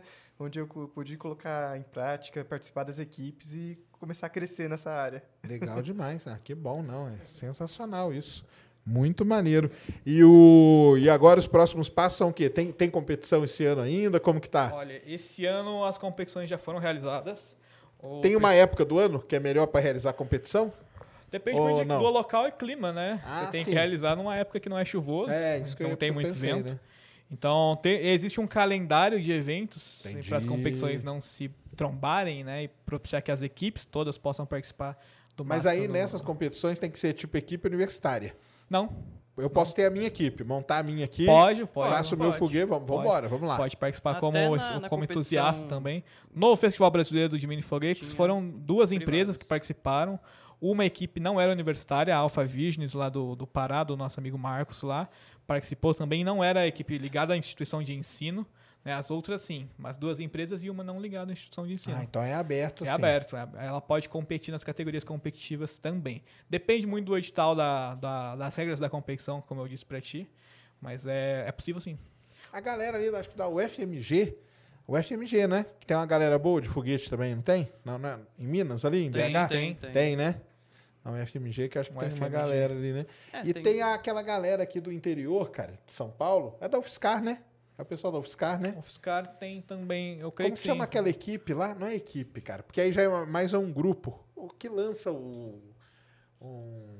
Pô, eles lançam carga até de astrobiologia. A Zenit. A Zenit, A isso Zenit. mesmo. Ah, é da onde que eles são? Acho que é o FSCar mesmo. Me desculpe o É o pessoal da FSCar, Zenit né? se Acho eu não é, né? falei direitinho, mas... Mas aí eles não é. são equipe de competição, ou eles competem também? Como que é? Eu acho que sim. Eu não vou te falar com tanta certeza. Porque assim, não- você pode estar comprometer. lá dentro da universidade, você pode ter a, vocês desenvolvendo. Aí tudo isso aqui é um trabalho científico, gera artigo Sim, e tal. Sim, E aí você pode ou não entrar numa competição, claro, né? claro. E aí dentro ali da, da, da Bravo, vocês resolveram criar um, um setor para um cuidar setor de para competição. participar de competições. Entendi. Para não que aí deixar... não é a mesma, vamos dizer, não é a mesma especificação, né? Isso. É diferente. Lembra que eu falei pra ti que o laboratório ele domina a tecnologia de propulsão sólida, líquida e híbrida. Certo. Porém, como essa essas tecnologias são muito maturas, né, e elas dependem muito do, da, ter, das pessoas terem habilidade para trabalhar com elas, a gente não, não baixa esses projetos assim com tanta rapidez, porque a gente precisa fazer com que os alunos aprendam no, do sólido, né, agora eles estão passando para o híbrido, para depois, quem sabe, a gente conseguir chegar no líquido. Então, eu preciso que esses alunos, né, a gente precisa que esses alunos eles estejam, sejam totalmente capazes, né, ten- tenham toda a habilidade para trabalhar numa determinada tecnologia para eles passarem para outra.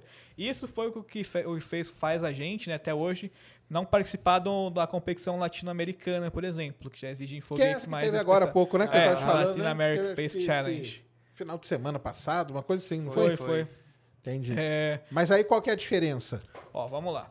No- começando do zero. A, a prim- a primeira competição em que uma pessoa pa- participa, né, assim, seguindo a idade ali, carreira dela a, no- acadêmica escolar, né, é a OBA, a Olimpíada Brasileira de Astronomia MobFog, a Mostra Brasileira de Foguetes lá do, do nosso amigo professor Canali. Canalha, É, grande canalha. grande canalha. aí. Tá. Canalha. 187 mil aluninhos participaram no ano passado. Essa aí eu acho que o Chuasa já foi acompanhar. Já, a gente já O- acompanhou Sim, sim. também. Os lançamentos. Canalha, aí nessa aí é o quê? É foguete PET. São foguetes de PET. Garrafa pet. de garrafa PET, Movido água, a e- água. ou vinagre e bicarbonato, né? Tem a, Beleza. ou a reação química ou a impulso gerado pela própria diferença de pressão de água. Boa. Mas vamos lá. Quando você está no ensino fundamental e até sair do médio, você pode participar da MobFog, montar a equipe escolar né, e participar. A MobFog, ela é que reúne o maior número de participantes, talvez, no mundo. 187 mil crianças no ano passado. Né? Isso a gente pode dizer com, com toda certeza. É, dali, né, como eu te falei, pode ser que surjam outros, outras que, crianças, ali elas são incentivadas, elas podem ir para as universidades. Sim, aí pode entrar na área. universidades, entrar já em equipes já formadas, como a própria Bravo lá na Univap, ou abrir novas equipes em novas universidades. Dali dessas equipes universitárias, elas têm várias opções de, de competições. Elas têm basicamente três. ou o Festival Brasileiro de Mini Foguetes, ou agora a Latin American Space Challenge, a LASC, ou a Spaceport já nos Estados Unidos.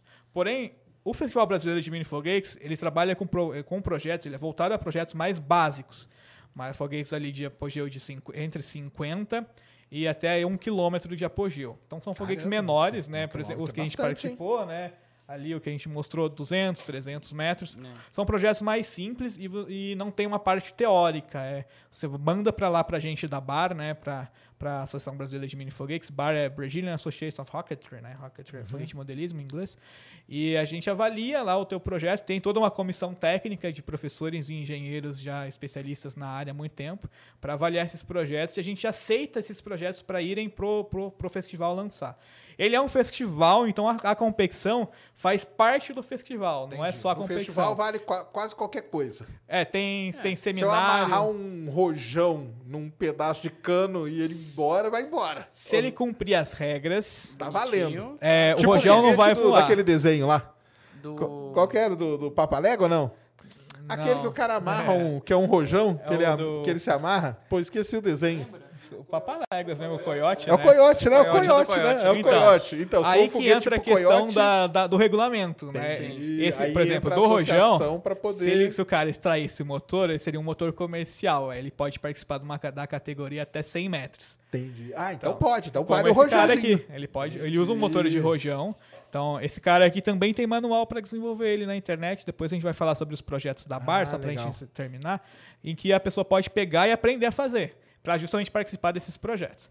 Nesses, nesse, ne- nessa competição, então, são projetos ba- mais básicos para as equipes que estão começando ou para quem começou a fazer como entusiasta. Beleza. né, e quer lançar numa competição, quer competir, quer trazer troféu, quer, quer, quer E representar a o network, universidade. né? Do cara tá Com lá certeza. e conhecer todo mundo que é envolvido nessa comunidade, tudo que é legal, Sim. né? É. E assim, ela é a primeira competição de entrada para quem vai para o foguete modelismo e já vai usar propulsão sólida, por exemplo. Então, dessa competição ela ocorre anualmente desde 2014, né? Foi a primeira em São José dos Campos, como eu mencionei, as outras eram lá em Curitiba ainda.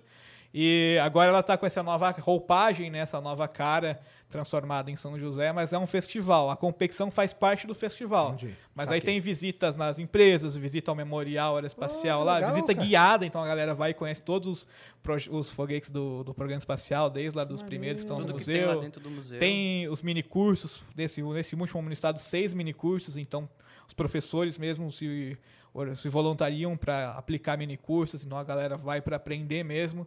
Nas- alguns dos eventos tiveram seminários, então a galera podia apresentar projeto também. é teve- teria que ter, expo, tem, tipo um tem que ter né? exposição. Quase como um congresso. É, realmente.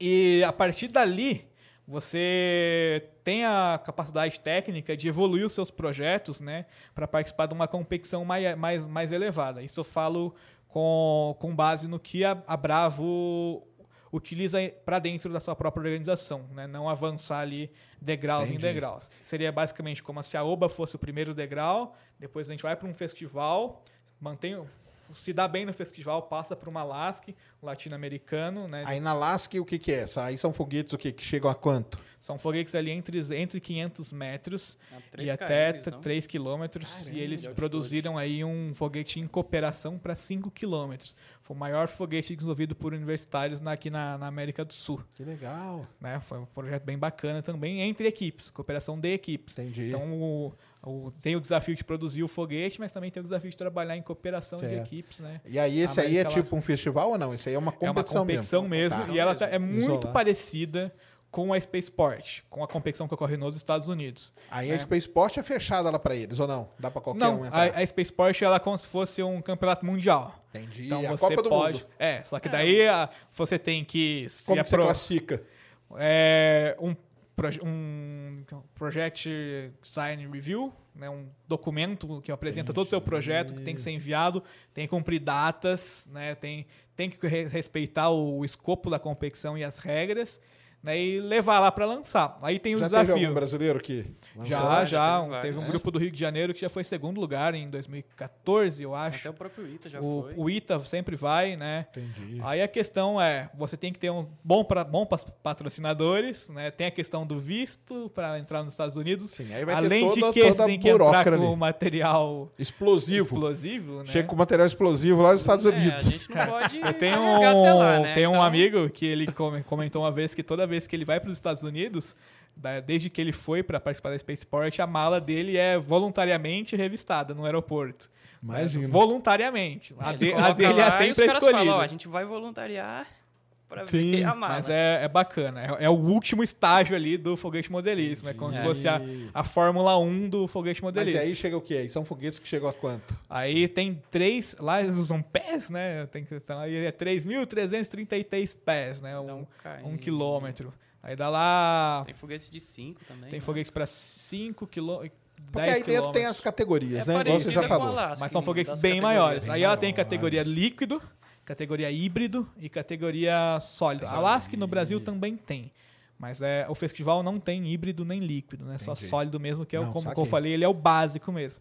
É a oportunidade de quem está começando ir lá e participar. Ah, legal demais. E, o objetivo de vocês é qual? É chegar na Olha, Spaceport? no, no nosso escopo, né, a nossa o trilha planejamento aí, como tá? O evolutiva é objetivo final que a gente fala. É, cortando a pandemia que cortou o nosso planejamento foi criamos a equipe, treinamos a primeira turma para a turma subsequente ser treinada pela por ela, produzimos um foguete que colocasse a gente no, no mercado, digamos assim, que foi o Telescova. Começamos a participar de competições, então me volta por favor o Andrômeda. Andrômeda, isso. Esse cara aqui, vou usar ele para representar, foi um dos primeiros foguetes que a a Bravo desenvolveu 100% dentro da universidade. Então essa galera que desenvolveu esse projeto aqui foi o primeiro projeto Com materiais com próprios. materiais próprios, desenvolvido com tecnologia de- da própria equipe. Ah, com material próprio você diz o quê? O... Tudo? Tudo, foi feito dentro da universidade. Motor, Desde o projeto ao aleta, motor, ao ogiva, propelente. paraquedas. Ao paraquedas. Eletrônica. Esse foi o. Até então, nenhum dos foguetes era desenvolvido com tecnologia 100% Univap. 100% Bravo.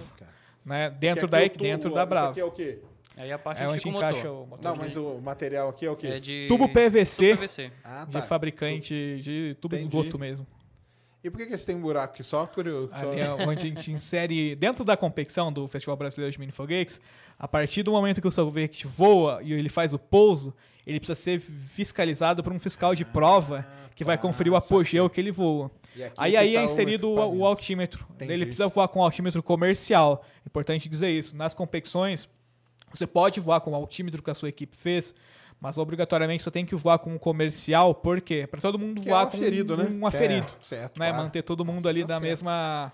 É igual a Stock Partindo Car aqui, eu acho zero. que no Brasil, né? Que os Sim, caras por aí. dão os motores e tal, e aí o projeto do carro é que vai variar e, e o piloto, né? É. No caso do foguete. Fórmula 1 também é assim, né? Você Fórmula pode 1 escolher é um, meio motor assim, né? Honda, um motor Isso. Mercedes e todo mundo vai com Entendi. aqueles motores. é... E esse Mas aqui, o Andrômeda, ele já. Ele, esse aqui já voou o quê? Vai voar esse ano ele vai ainda. voar ainda esse ano. A gente não Ah, trouxe vai? o outro, mas trouxe ele para representar. Ah, Isso a gente tá. pode dizer que é o primeiro, né? E aproveitar para parabenizar a galera que Sim, trabalhou sim. nesse projeto, A galera pra- de pro 21 festival. e 22 aí. as turmas 3 e 4 nossas que desenvolveram. É, e foi o primeiro foguete em 100% bravo. Não é assim.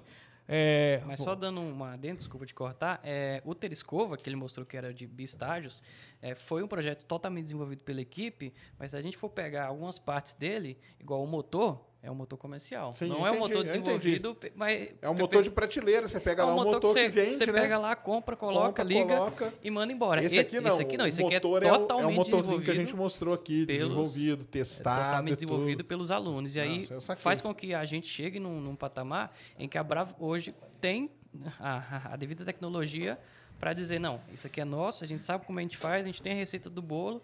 Tem o know-how, né? Tem o know-how para fazer. gerações, a gente consegue passar para frente. Sim. Até dando um outro adentro, o, o nosso planejamento para final de 22 e 23, o que, que a gente está fazendo?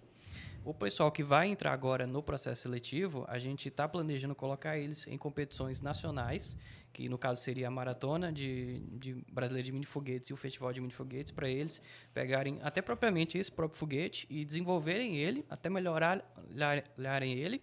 E o pessoal que já está um pouquinho mais de tempo, igual eu, Vinícius e até alguns, a gente tem sim um planejamento de participar da LASC, mas aí vai ser um projeto que a gente pensa em ser propriamente nosso, para a gente competir. O, pa- o passo, acha que é, é muito É, grande? É. um passo grande, é um assim. passo grande que a gente É, está uma evolução planejando bacana. para o ano que vem já. Só o IREC ainda que a gente ainda, a gente, é como o Matheus falou, a gente, A gente quer precisa a escadinha bonitinha. Fazer uma lasque boa, voar, principalmente Bem. voar e voar bem, pra a gente conseguir ir para os Estados Unidos daqui, quem sabe, alguns anos, mas ir para competir. Entendi. É. pra E para lá forte. mostrar lá levar. que, a- que o Brasil, pra que a, forte, que a. Bravo e que a Univap fazem f- bons E foguetes. engraçado, aquele lá, eu acho ele tão mais tecnológico que qualquer outro, cara. Porque ele é dois estágios. É Nesses dois festivais estágios. aí não tem isso, não? Agora, no, no Festival Brasileiro de Mini Foguetes, na próxima edição, a gente vai abrir uma categoria que chama Desafio Tecnológico, em que a gente vai ter essa- esses desafios de tecnologia para que as equipes possam desenvolver um projeto mais elaborado, né, ele possa competir ali com determinadas pontuações. Então, foguete que usa dois estágios. Ok, foguete que usa sistema de freio aerodinâmico. Bacana. É pra galera sistema inovar. que usa motores com É, vetoração de falou- empuxo. É, igual Bacana. você falou, aquele ali, ele era uma prova de tecnologia, né? Era, a gente queria mostrar que Que dava é, éramos fazer. capazes e queremos patrocínios e a gente quer Entendi, continuar isso aqui. a- É, e hoje no e é- Brasil, a única equipe que conseguiu fazer um foguete nesse patamar, que é de bistágio, foi a gente. Como Legal. Bravo barra Univap, né? Nem- nem- Nenhuma outra equipe que a gente saiba, né? No Brasil hoje conseguiu chegar nesse patamar de fazer um foguete de dois estágios que funcionasse, voasse três vezes e tivesse a, a tecnologia certificada, aprovada até em artigos Precisa científicos. dizer que a equipe ela, ela é pequena, ela, ela tem a, a sua experiência, né? A, gente não- Sim. o, o laboratório é muito experiente, mas a equipe ali, como a gente é- ainda não é tão experiente assim, a gente se limita a isso para justamente não, não fracassar, né? O, Entendi, não crescer demais. Crescer demais e, tal, e, acabar não, não utilizando muito bem os recursos. A gente prefere ir devagar. É, até né, mas a própria sempre, né? LASC é, é até mais acessível pra gente porque ela fica em Tatuí, em São Paulo. Sim. Então, pra gente tá um pouco mais próximo. Já o IREC, que é no Texas, é outra jogada. Aí Ah, sim, envolve não, aí tem que ter passagem patrocínio, aérea, tem que ter visto, tudo pra poder ir. é, pagar Ah, com entendi. dólar. E ainda mais o dólar hoje que tá lá em cima é, complicado. E O, aquele lá de dois estágios, ele vai voar de novo? Ou não? Como que é? agora, Cê- Ah, vocês têm um planejamento de, de Temos, lançamento? temos, Um Temos, schedule temos. de lançamento? olha, só para só pra introduzir, dentro do laboratório a gente tem quatro setores. A gente tem o setor de comando do Estado-Maior, onde ficam os, os Ah, líderes mesmo, né? foda. Junto do, do professor, são os Tem os mais velhos, os mais experientes, né? Tem um plano de carreira em que a pessoa entra como trainee, Ah, vai para tecnologista, né? Depois ela vai, a partir do momento que ela se destaca, a gente consegue Tecnologista é o quê? escolher. É o cara que mexe É o cara que desenvolve tecnologia É o- é o mesmo, é o desenvolvedor. Né? A partir do, do, do nível tecnologista, ele vai ganhando cargos, né? Líder de grupo de tarefa, líder de subgrupo, né? Vice-capitão. líder capitão de divisão, até ele pode chegar até capitão geral, como o Marcos aqui e o Charley já Sim, chegaram. Que É, e depois ele, pode, ele se forma, ele, vol- ele pode voltar para ser orientador externo, como eu tô lá. É, ajuda em todas as áreas, né? Todo mundo faz um pouquinho de cada coisa, mas tem a sua especialidade é, lá dentro. E os quatro setores são o Comando Estado-Maior, como eu falei, o Departamento de Engenharia, que é de fato onde trabalham os tecnologistas, cada, onde tem as três divisões. Claro. A divisão de combustão e propulsão, que é a galera que cuida de propelente e motor. Né? A divisão de sistemas embarcados, que é quem cuida de todo o sistema eletrônico, seja para solo ou para voo, para foguete, para bancada de impulso, de teste estático, né? para antena e tudo A mais, caixinha de- mini satélites, que a gente está começando a desenvolver mini satélites Ai, também. Começamos durante a pandemia a desenvolver mini satélites. É, e o pessoal de aeroestruturas, que é quem cuida de aerodinâmica e estrutura, são, são as Entendi. partes mecânicas mesmo faz do a foguete. impressão 3D do Isso. negócio. Aí tá? baixa com aquele, aquela coisa que eu te falei: química e pirotecnia, eletrônica né, e mecânica. É, essas, três, essas três divisões formam o, o departamento de engenharia, que é liderado aqui pelo nosso capitão-geral. Eu. Dentro, paralelo ao departamento de engenharia, a gente tem um departamento de ensino, pesquisa e extensão. Essa galera que está em pesqui- ensino, pesquisa e extensão é quem está cuidando de estágio dos alunos, pesquisas, artigos que vão ser publicados, orientação de TCCs. Hoje a gente tem uma, uma menina desenvolvendo estágio, dois alunos fazendo TCC dentro do, do laboratório. Né? O Marcos fez TCC dentro do laboratório. Hoje, é, quando a gente vai falar agora do projeto atual, que é o projeto Oberon, é um projeto fazendo o meu. híbrido que o, o Marcos fez desenvolver o propelente dele impresso em tre- impressora 3D. Caramba, O grão dele, é, combustível, é feito em impressora 3D. Que demais. É, Então, essa divisão de ensino, pesquisa e extensão, né, eu desenvolvo dentro dessa divisão um, um projeto em- lá na Escola de Guerra Naval, é a Escola de Comando Estado-Maior da Marinha, lá no Rio de Janeiro, em que eu trabalho com um estudo de ionosfera. Trabalho estudando a ionosfera antártica Legal. e como a ionosfera antártica está ligada à ionosfera brasileira aqui, né, brasileira so- sobre o Brasil, e como ela se relaciona com a falha aqui do, do Atlântico Sul, Com anomalia. com a anomalia. né? Anomalia magnética. Então, eu trabalho lá desenvolvendo pesquisa na área de infraestruturas críticas, né, como essas tempestades geomagnéticas, né, correntes geomagneticamente induzidas, interferem nas infraestruturas críticas aqui.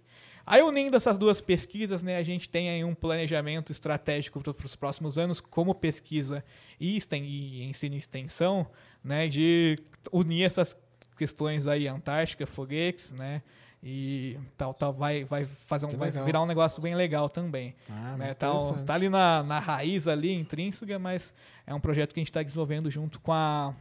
Talvez junto lá com a, com a Escola de Guerra Naval da Marinha lá no Rio. É, é dentro de- desse projeto também, do, do, do Departamento de Ensino, a gente tem o próprio Bravex, né? Hoje aquele trabalho que o professor Silas desenvolve com os alunos da- de todas as turmas está dentro de- desse departamento também. Tem um simulador de voo também lá que faz parte desse, está dentro desse departamento Legal. hoje. É um simulador de voo também que foi feito pelos próprios alunos. Tem toda a cabine, né, painéis todo, uma telona grande, grande. Hoje a manutenção dele está com a gente também. Legal. E esses projetos para desenvolver com escolas também estão com a gente. Muito disso a gente, esse próprio foguete a gente pode, a gente desenvolve ele com qualquer escola que procurar a gente lá, né, dá, dá as Privada palestras, né, faz, pública. faz todo esse desenvolvimento. E muito disso eu trouxe, eu tô trazendo agora para dentro da BAR, da Seção Brasileira de Mini Foguetes Entendi. né? A gente quer desenvolver projetos como como bar agora para incentivar novas equipes, mas para incentivar carreiras também, que de forma com que as crianças, né, ou adolescentes sejam incentivadas a assumirem, né, procurarem carreiras de ciência e tecnologia Vê que tem um futuro desde a, aí, né? desde a e- base, e né? Até ela poder fazer um próprio, um próprio foguete desse em casa. É, um do- dos trabalhos bacanas de extensão, né? O que, que é extensão? Né? De acordo com o MEC, extensão é tudo que causa, que causa impacto social, mas que foi produzido dentro da universidade e você tira de dentro da universidade para causar impacto social na comunidade. Você está tornando ali aluno cidadão. Um dos projetos bacanas que a gente vê no, no Brasil hoje é o projeto do LEC, né? Eu até anotei aqui só para não falar errado. É Levando Espaço à Comunidade, ele é feito pela equipe da UFRN, a Potiguar Rocket Design, em que eles fazem várias atividades espaciais, né? palestras, oficinas e lançamentos com as, com as pessoas dos institutos federais lá do, do Rio Grande do Norte, né? incentivando elas a irem buscar carreiras aeroespaciais, até na, na própria UFRN mesmo. É um dos projetos que a gente acha bacana como Associação Brasileira e que a gente faz parte do escopo de projetos que a gente quer apoiar serem reprodutíveis. Então, assim, é, esse projeto pode ser plan- implantado em, outra, Em qualquer outras lugares. universidades, Entendi. públicas e privadas, né, em vários pontos, para incentivar pessoas a, a, A ver que é possível. Uhum. né? Não é tão. Esse cara aqui, pra gente, ele sai a 30 reais. Esse, foi esse foguete, com- já com o motor. Já com o Eu motor tenho prontinho um- pra voar. O foguete que a gente vai desenvolver com as crianças lá em São José dos Campos, ele é feito de papel craft, né, enrolado com cola branca, com ogiva de isopor, né, recuperável por uma fita. Ao o custo de cada unidade é R$ 12,50. Caramba, e já Então, dá, dá- pra mostrar hoje, um monte né, de coisa, né? 2020, Tem o dá, já dá para cada criança fazer um. Então, Legal. e a partir disso a gente tem que produzir conteúdo, né? Pra livros e tudo mais, para que a pessoa leia e aprenda. E Ah, conheça, sim. né, Seja tem reprodutivo. Ah, é, pôr essa cultura aí na cabeça da criançada, Só um né? adentro rápido, Matheus. Até alguns dos nossos membros hoje da, da, da Bravo, até que já são capitães, pra você ter ideia, é, Sérgio, são pessoas de vários estados do, do Brasil. Tem Sim. eu, tem eu que sou do estado da Bahia, tem pessoas lá que são do Pará, do Ceará, é, de Minas Gerais, do Mato Grosso, até do Rio Grande do Sul, que conheceram o curso de Engenharia Aeronáutica e Espaço pela gente, pra você ter ideia. É, ouvi, viram a gente em uma postagem de uma notícia ou algo assim do tipo e falaram, nossa, tem uma faculdade em tal cidade que tem equipe, e eles conheceram a faculdade pela equipe. E aí você consegue, de certa forma, claro, são adolescentes que estão saindo do ensino médio para a universidade, tem em torno de 18, 19 anos, que conseguem ver que eles podem ter, realmente ver na prática como que você desenvolve um- um- uma, tecnologia que a gente acha que é simples, olhando assim por fora, mas na verdade, quando você está Claro. dentro, você vê que não, mas tem um certo futuro. Tem toda a complexidade aí, né? Tem nosso todo- país, né? Claro, com certeza.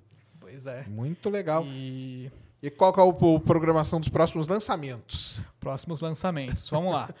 Hoje a gente está desenvolvendo um projeto que é o foguete bipropelente híbrido Oberon. assim. Esse Oberon. projeto é Oberon. Vocês têm que dar um nome de coiote pra um, cara. É. Põe um, Assim, um rojão amarrado. Não, assim, o- o- os nomes, igual a gente vai citar algum- de alguns agora, como o do Oberon, ele veio do nosso professor Silas Camargo, Sim, né? claro. Ele até... Ele é o Oberon 2, na verdade. O É- Oberon é a 1 segunda já, já, já lançou em 2007. Ah, tá. Tá, Isso aí certo. tem Ele é- história. Ele usa nitrato de. Não, Não, desculpa. óxido nitroso, Óxido com nitroso. parafina. Com parafina. É híbrido. é híbrido. Aí hoje o Marcos que desenvolveu ali, por favor, o O propelente. An- Antes dele chegar aqui, só para dar uma explicadinha rápida, e- esse tipo de foguete que a gente está desenvolvendo e que a gente até pretende fazer um teste de motor ou lançamento durante esse ano, tá dentro da nossa programação, é um motor híbrido. Como o Matheus deu uma breve explicação, né? Pode ser usado tanto gás com sólido, líquido com sólido, é bem diferente. É um projeto que a gente pegou meio que já a receita pronta, como eu falei, né? O que a gente pretende fazer é o quê? Montar a receitinha do bolo para as próximas gerações terem, ó, Conseguir faz isso, isso, isso e aquilo, 100%. E o Oberon é uma receita de bolo que a gente está conseguindo desenvolver junto com o nosso professor Silas, que aí a gente pretende é, alavancar como equipe, né? Ter um foguete a propelente híbrido para atingir 1 km de altitude, que é o nosso objetivo. Legal. Aí pode Aí pro, pro motor do Oberon 2, né, que agora essa evolução que vai Sim, voar sim. agora em Segunda dezembro, geração. o nosso amigo Marcos desenvolveu como TCC dele o grão combustível, né, dele, que é esse cara aqui impresso em 3D. Isso aqui queima. Caramba, queima isso em aqui é que contato com queimar? o oxidante. É, só colocar que Maneiro. tchum. E aí o que? O oxidante vai aqui dentro. Não, ele vai dentro de um tanque superior, mas ele passa por aí, por dentro dessa da câmara de combustão, que, é o próprio grão propelente, Mas né? aí o que, que você Aliás, fez? Você grão desen- combustível. Você estudou o material? Sim, vai lá. O material que ia, Deixa que ele ia, dar uma que ia, explicada aqui. que ia queimar. É, a gente. Eu primeiro, quando eu tava fazendo. Eu fiz o cursinho de impressora 3D dentro da Univap. E aí. E aí eu comecei a fazer. Aí uma pessoa, a pessoa que tava dando o curso comentou ali no meio da mesa que a gente tava fazendo, falou, ah, se você colocar fogo nesse material, ele vai continuar pegando aí até. Então, aí você Até falou, pô, isso aqui pode ser um motor de foguete, então. Aí lá na frente eu pensei, pô, eu posso começar a mexer com isso aí pra, fa- pra Caramba. facilitar Entendi. a, a montagem dos nossos motores e também se precisar viajar, porque isso aí não é Isso aqui não chama atenção, né? não é, não é nada Ah, ativo, você então entra não em qualquer lugar com isso aqui. O mal o cara sabe que. Olha só, hein, galera. Tá vendo só? E aí eu consegui Mal o cara sabe que aqui é um, é um combustível. e junto com das vantagens do híbrido, né? Que você tem o, combustível e o oxidante separados. É, aí você pode entrar com isso aqui lá e, É. e lá você mistura com, com o resto, né? sim, e por método de comparação, eu encontrei um filamento que tinha, bom, o fabricante diz que tem alumínio misturado. Então o alumínio dentro do motor é, híbrido, ele melhora a eficiência dele. E aí eu- e aí eu Isso aqui, peguei essa pecinha Essa aqui. pecinha É essa Entendi. Pra quem nunca viu o combustível sólido de um foguete, ele parece uma borracha, assim, né? Que ele vai ali em volta, né? De, de foguetão e tal, dos foguetes que tem. Então é mais ou menos o que o deles aqui, ó. Então isso aqui é um, que é um filamento que tem. Esse aqui não tem alumínio, não. Esse não, esse é puro. esse tem. Esse tem. Ah, esse é um novo, então, que você está É. desenvolvendo. Sim, não, eu já, meu, a parte do meu TCC já acabou. Já acabou. que Mas já testou isso produzir. aqui? Então a gente vai, vai testar. Ah, é um que dos planejamentos que é testar, ele. E pode falar o nome do negócio ou não? É, esse é PLA, o material. E esse Mas aqui. o PLA é o PLA normal? O pessoal É, usa impressora? Exatamente. o- É mesmo? O- então, o- mal a galera sabe que filamento. tá produzindo um monte de, Sim. de inclusive, combustível em casa aí. inclusive, tem artigos que o pessoal pega vários materiais de impressora 3D e testa. Entendi. Ou Porque o PLA é o é o mais famoso, né? Sim, O mas pessoal usa em qualquer impressora tem, 3D, sim, né? ter o ABS, o Triton, Isso. o ASA, tem um monte de filamentos novos que apareceram no mercado agora. Que maneiro, cara. Legal e aí você demais. faz geometrias complexas, que essa aqui, desse aqui dentro, ele tem um helicoide. Uma espiral aí dentro. É, aqui, ó. Vê se consegue. Não vai, não vai- acho que não vai conseguir mostrar, não, cara. É, ele fez esse, essa peça ficou meio, Tem, tem que... Ó. meio ruim Tá, de ver. Vai lá, dá zoom. Vai. Você você pegar assim um pouquinho na lateral, dá pra ver um pouco. É isso aqui dentro, né? Que você tá É isso É. dentro aqui, ó. Tá vendo dentro, pessoal? Não é que tá errada a impressão, não, né? Esses fiapinhos aí do, no meio tá, tá errado, mas Mas lá dentro, né? Tem a, o, uma espiral. uma espiral aqui dela. É, porque é. Deixa eu ver como que vai ser. Acho que é. Esse daí tá difícil de ver. É, aqui dentro dá, dá- não, dá pra ver a espiralzinha aqui que ele faz aqui dentro. E essa espiralzinha aqui, ela dá uma diferença. Sim, é o que a gente quer testar também. Ah, Porque eu maneiro, consigo então. fazer um, um- o grão propelente. Aumenta a área de queima, que também melhora a eficiência. E também, eu- com a adição do alumínio, eu uso menos oxidante, ou seja, meu tanque ele vai ficar menor.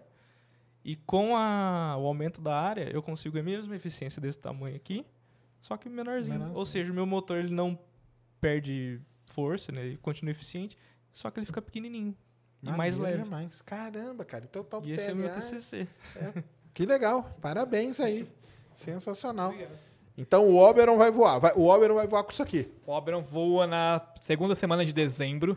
Com, com isso aqui. Com esse aí. Legal. Com Já. qual deles? Com esse aqui ou com, com esse? Com o primeiro. Com, Com esse aqui, o Oberon? Até lá Isso, a gente já vai ter estabilizado bem essa, Entendi. esse motor. Vão ser três protótipos dele. Os- todos esses projetos são patrocinados pela. Esse, especificamente o Oberon é patrocinado pela EB, pela, pela Agência Espacial Brasileira e pela FUNCAT, né, uma fundação de amparo à ciência e tecnologia espacial. E a gente pôde obter esse, esse valor de apoio né, a partir de um edital que a Agência Espacial publicou em 2020 né, para as equipes universitárias. Um edital para propulsão híbrida, propulsão sólida e bancadas de tasks. Maneiro. É, nessa, nessa, nesse setor, né, nessa parte de apoio às equipes universitárias, né, que são o futuro da, do Programa Espacial Brasileiro, a, Agência Espacial se destaca bastante. Sim. É, o É, isso apoio aí eu já é falei. bem A. EB, ela tem esse... A gente xinga bastante a EB, mas ela nessa, nessa parte aí, ela é bem importante, né? Até de fazer Sim. o, o meio de campo, né? E tudo, e de... Assim, como, É. como agência mesmo, o trabalho deles está ajudando bastante a gente. Sim. Até então a gente não obteve, não tinha obtido nenhum, patro, nenhum apoio financeiro estatal, assim, nem do estado de São Paulo, nem de nem governamental federal, mas foi o primeiro e é o preceptor, né, para novos Legal. projetos universitários. Hoje a gente está até um dos motivos pelo qual a gente está buscando a, a spin-off universitária ou sair de fora pra um- direto para um CNPJ, né? É, esses editais que a FINEP, uma, uma financiadora também está publicando. A gente participou no, já como, como laboratório de autopropulsão no, o ano, no final do ano passado de um edital para desenvolver um foguete de treinamento para a Força Aérea Brasileira para ser lançado em, nas bases de lançamento de Alcântara e da, de, lá em da Barreira o- do Barreira do Inferno. Inferno. A gente produziu, desenvolveu junto com o professor Silas, a partir de alguns projetos do laboratório já, fecha, já, que já estavam fechados, um, do, um dos projetos que participaram desse edital. E nesse edital, nós, Laboratório de Autopropulsão, concorremos com empresas já estabilizadas no setor, concorremos com a Vibras, né, com outras empresas também. Legal. Nós não fomos uma, uma da- das escolhidas para passar para as próximas fases, mas já estamos Ganha participando dali. né? Não, ganha Já experiência, é estamos, importante pra estamos entrando no, começando a entrar no mercado já. Legal. E talvez já nos próximos editais a gente já consiga participar 100% como laboratório de autopropulsão. Sim. Né? Até, até, talvez até o fim do ano é, a gente já consiga anunciar aí que a gente vai começar a entrar no mercado de foguetes de sondagem e buscar parcerias a nível continente mesmo, a nível América Latina, para entrar no mercado agora fornecendo produtos e serviços já mais profissionais mesmo, tirando os projetos do, do laboratório de autopropulsão lá com propulsão líquida. Esse, esse modelo aqui de foguete para 30 km ele utilizava propulsão líquida, né, já foi todo desenvolvido a- o par propelente dele, toda a tecnologia universitária, né, de laboratório da universidade. Legal. E agora ele vai ser inserido no mercado aí América Latina já no, no próximo ano. né? A gente só está cuidando aí da, dessa, dessas etapas burocráticas, mas já logo logo a gente vai estar com o produto no mercado aí, Vai, com levando o nome de uma universidade. Show. Então o Oberon é o próximo aí que vai voar. Isso. Dezembro ele já já É um voa. próximos. Estamos aí buscando os, os meios Legal. operacionais. Sim. Como eu falei lá, da, da nossa organização, a gente tem o- um comando geral de apoio, né? A gente, tem- a gente tem uma atividade de secretaria e atividade de planejamento. Né? Então essa galera se junta lá e começa a planejar essa operação. Né? A gente tem um setor de operações bacana, tem um aluno trabalhando com isso também. Sistemas de comando e controle para operações aeroespaciais, né? que a gente tem ali todo o sistema de planejamento estratégico, tático e operacional, um sistema, sistema de comunicação, né? um sistema de logística completa ali para para fazer a, opera- a etapa de operação, né, de lançamento e recuperação do, do, do foguete a mai- a mais qualificada possível. Né, ali não são três, quatro anos de projeto, né, nada, não, não, Sim. não, não tem como a gente fazer uma Com operação que certeza, não seja Que, que vai o- perder tudo, né? que seja ali digna do, daquele projeto. Então a gente tá, tem um aluno lá, o Daniel, está desenvolvendo esse projeto, o né, orientado pelo professor Silas e co-orientado por mim, que é um sistema baseado na, na tecnologia militar americana. Então a gente está usando mate- eh, manuais da OTAN, né, utilizando aí nomenclaturas interessantes, muito projeto comparado, né? A gente está baseando todo o nosso sistema de lançamento no sistema de lançamento dos mísseis balísticos intercontinentais Titan. Então a gente legal. pegou todo esse conteúdo que já está aberto, né? Sim. Já, já coisa de Porque nem da década existe de mais o 60, Titan, né? né? É. E vendo ali como é feita a segurança para planejamento, todo infraestruturas críticas, o que, que a gente precisa e planejando. Isso aqui faz parte do TCC do Daniel, né? É uma maleta de disparo, né? Ela faz o Ah, que é a chave do Chevette, ó, a galera. chave do cara aqui. É, aí, ó, muito mais, mais desenvolvido que na Índia.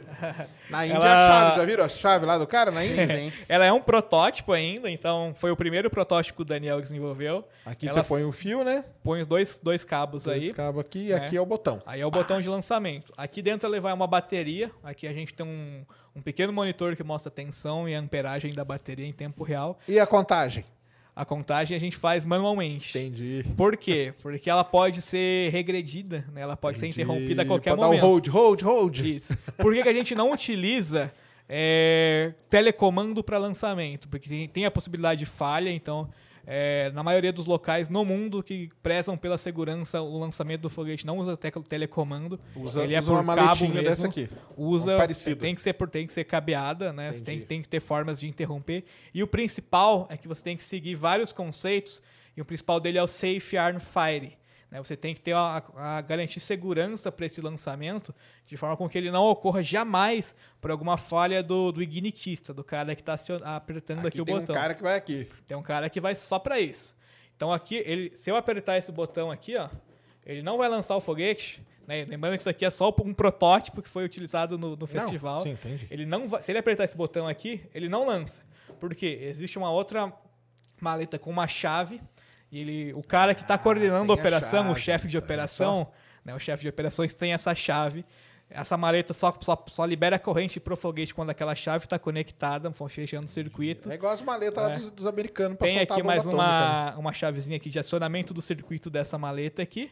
Né? Acionei aqui, posso apertar o botão com a chave do meu comandante lá, no, no seu determinado local, chefe de operações aí, né? E aí sim a gente faz o disparo do foguete aqui. Isso aqui está evoluindo bastante também, faz parte do trabalho do Daniel, mas envolve mais uma série de maletas também para formar todo o sistema de comando e controle. Mas é um trabalho bem bacana que está sendo desenvolvido dentro do laboratório também e que faz parte aqui do, do, do sistema PFC, do protótipo do foguete de treinamento lá que a gente desenvolveu para a Força Aérea no ano passado. Muito legal. Muito É. bom. Temos pergunta aí, Christian? Na plataforma? Eu recebi, até agora foi recebido um superchat. Aí não sei se depois mandaram alguma coisa. Não, mas e, o, e na plataforma? Na plataforma. Deixa eu confirmar aqui, mas não. Até a última vez que né, tava na internet dava pra ver, não tinha vindo nada não. E o superchat aí, tá, o- é o que, que o pessoal tá falando? Ó, aqui foi o João Pedro Sandrin Golinski. Hum. É, a Cosmos, equipe da UFC, UFSC, Joinville, foi pro Space, é, Spaceport America Cup nesse Sim. ano. Lançou seu foguete de 3 km lá, o Gary Count, e recebeu o troféu Nancy Scars Team Spirit, que o pessoal comentando. Ah, tá. Foi só um comentário. Ah, não. É porque eu falei que eu não sabia se tinha alguma, alguma coisa brasileira, né? Então o cara veio comentar falando que tinha sim. Bem, o João é amigo nosso, Ah, é? lá da É um nossos conhecidos. Rocket lá. Assistente Ah, o FSC é Federal de Santa Catarina. da Santa Catarina, Sim, Campo sim. Joinville. A gente Legal. comenta aqui com a- se voltar da, do lançamento deles, foi uma das poucas equipes que representou o Brasil nesse ano. Lá, no na, lá na lá na negócio. Sport. Que A demais. Única, a única brasileira. Única esse, brasileira ano. esse ano. esse ano foi. Ah, é? Brasileira foi. ah, Teve até alguns que se candidataram, que a gente soube, né? Mas Uhum. por todo aparato, até financeiro mesmo. É por isso que ah, eu comentei um pouco antes, né? A Alaska ela tá um pouco mais acessível a nós brasileiros, como também O alguns. custo, do, o custo do projeto é o mesmo, É, porque os projetos são os mesmos. Mas Tem o problema é aí, né? Ah, é, com é, certeza, a, não. a, é... acessibilidade de você chegar no lugar e lançar. Mas aí quando É você fácil. quando você chega nisso, é mais fácil conseguir patrocínio também, né? Sim, justamente por isso que a gente montou essa escadinha. Sim. É aquele, lançar aquele demonstrador ali para angariar É, que você vai passando as etapas e você vai ficando conhecido no meio, é muito mais fácil depois você até Isso. apresentar um projeto de E patrocínio. o patrocinador Sim. também ele quer patrocinar alguma coisa que ele vê potencial, né? Uhum. Então você tem que mostrar ali passo a passo do que você é capaz para conseguir É, o ir para um foi uma prova viva disso, né? É. Que vocês conseguiram. Assim, o pessoal que estava naquela época, né? Eu entrei um pouco depois, que conseguiu o patrocínio da Vidal. A gente até agradece eles. Porque hoje, quando a gente até vai fazer algumas operações, tanto de teste ou de lançamento, a gente tem todo o equipamento necessário: capacete, colete, é, óculos, Sim, proteção. tem que seguir todo um protocolo ali de segurança. viseira, tudo Claro. doado por eles e a gente Primeiro está patrocinador, equipado né? bem. É, o primeiro grande patrocinador que a gente Mas daí tá no nosso planejamento estratégico para os próximos anos, sim, ir para Alaska, fazer uma boa Alaska pelo menos por dois anos consecutivos, para começar o planejamento para para para Sport. Nesse ano, como o Charley falou, a Cosmos lá de Santa Catarina foi Sim. a única brasileira a representar, repre- representou bem, muito bem o Brasil, né? Conseguiram lá o- um, um, um dos awards lá da, da competição Um dos prêmios. né? É uma competição muito difícil porque você concorre com gente do mundo inteiro. Então tem universidade europeia, tem Na gente, tem China, galera da da. Ah, não, é igual você falou, é a Copa do Índia. Mundo, né, É cara? uma Copa do Mundo de foguetes. Copa então, do Mundo de só, foguetes. só de ir, de ter um projeto aceito, já é um Já é uma espetacular, vitória, né? né? E de Exatamente. conseguir ir, lançar já E mais eu ia ainda. falar uma coisa pra você, sério. Os foguetes são, Ah, não, eu São já bonitos, vi, são é, são bonitos. bonitos, são uns foguetão são mesmo, são foguetão foguetão que a gente olha assim e fala, caramba. É, legal Deixar um- também um abraço pros, pra galera da Cosmos, principalmente Sim, pro João. sim, sim, sim. Muito e... bom. Tal, muito possivelmente a gente, a gente consegue, né? A gente tá nessa. Aliás, quem. Só desculpa o Chabu. Quem quiser participar dos projetos, né? E Não, a- isso apoiar. falar. Isso, deixa aí é, os pode contatos entrar aí no de você. contato, né? Não pode entrar no, no Instagram, Instagram. da própria Bravo. Lá vai ter formas de contatar ou a mim ou ao Charley. Sim. E lá a gente direciona a melhor forma possível. Se for empresa, a gente tem as formas da empresa patrocinar, né? Com os, os devidos logos aqui nos uniformes, né? Nos próprios foguetes. Né? Se for uma pessoa física também, tem uns planos de doação lá no, na, online, no Catarse. A pessoa pode cadastrar o cartão de crédito dela lá e fazer uma doação Legal. mensal de, pequeno, de pequenos e maiores valores. Né? Tem todo um plano de apoio e a gente depende muito disso. Né? A gente consegue fazer esses projetos rodarem né, em função dessas doações.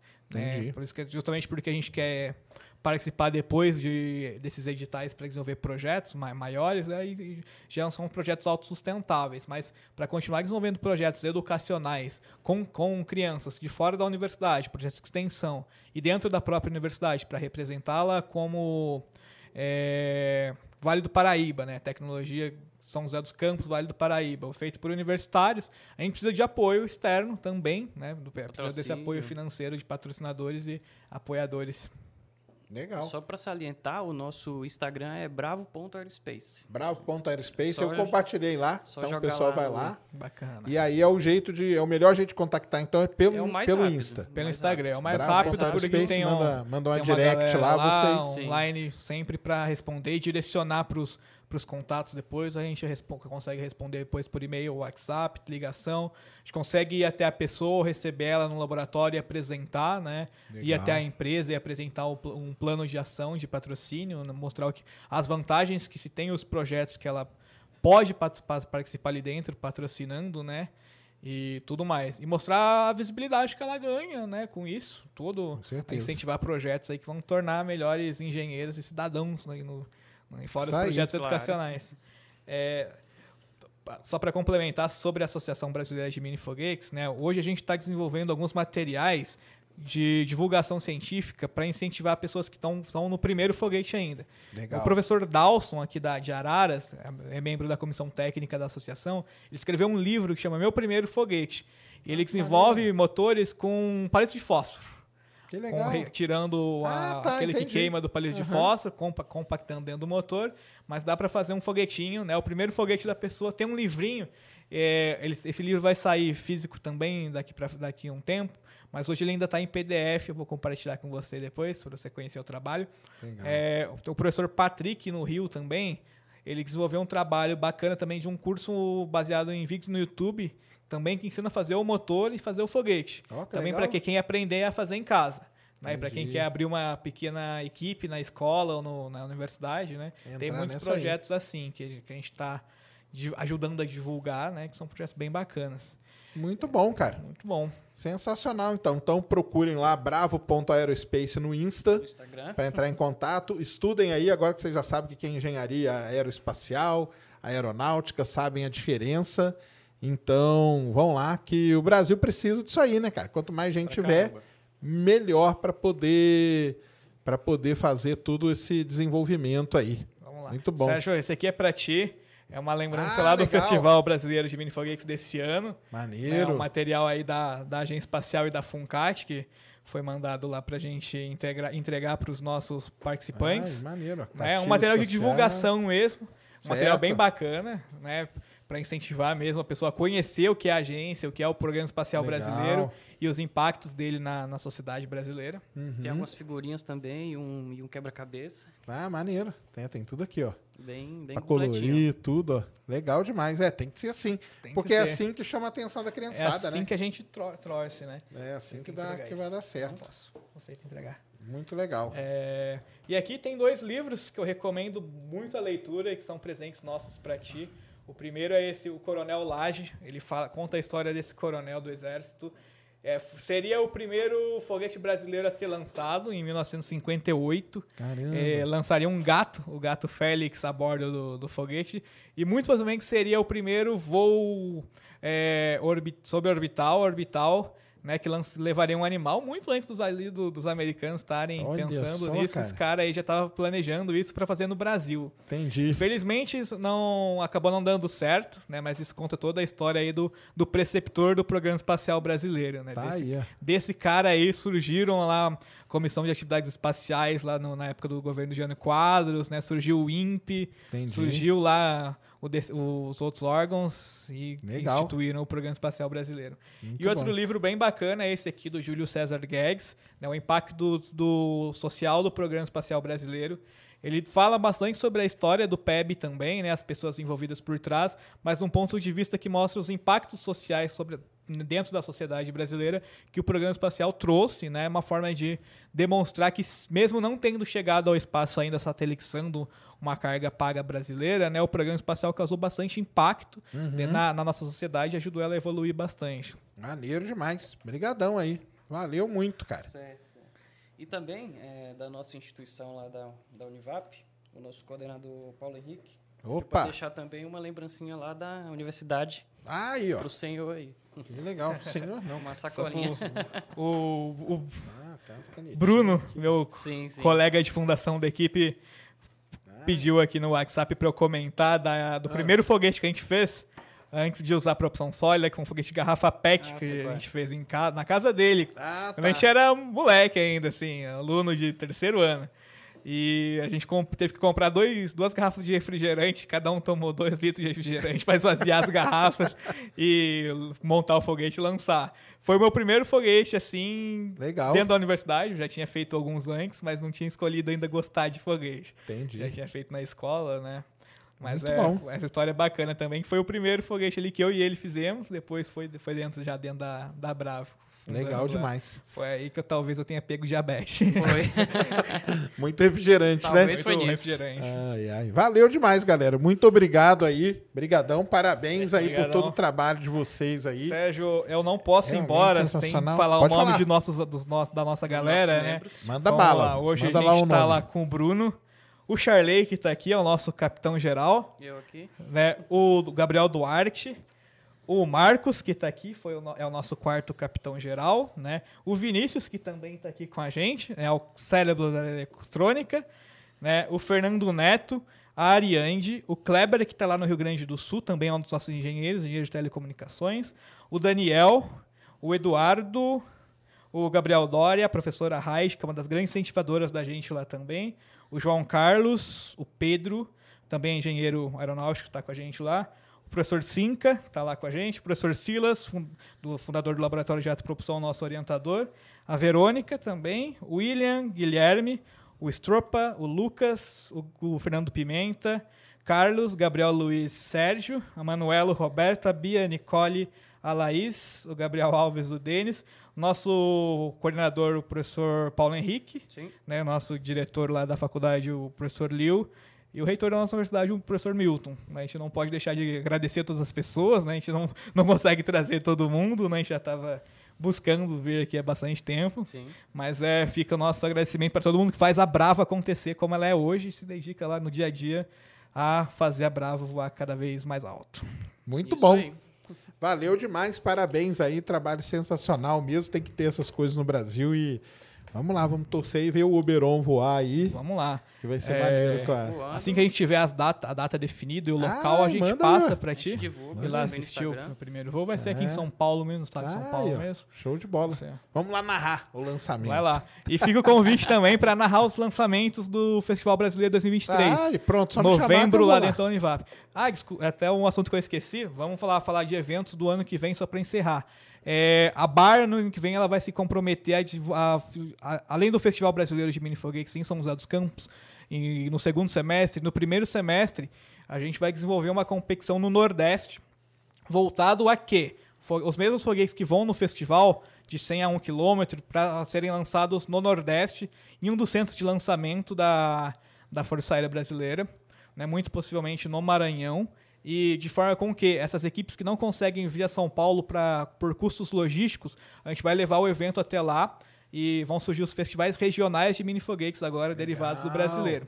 É A legal. ideia é começar com o Nordeste, mas é, daqui do- um período desses próximos anos também estabilizando no Nordeste um festival regional no, no Sul também.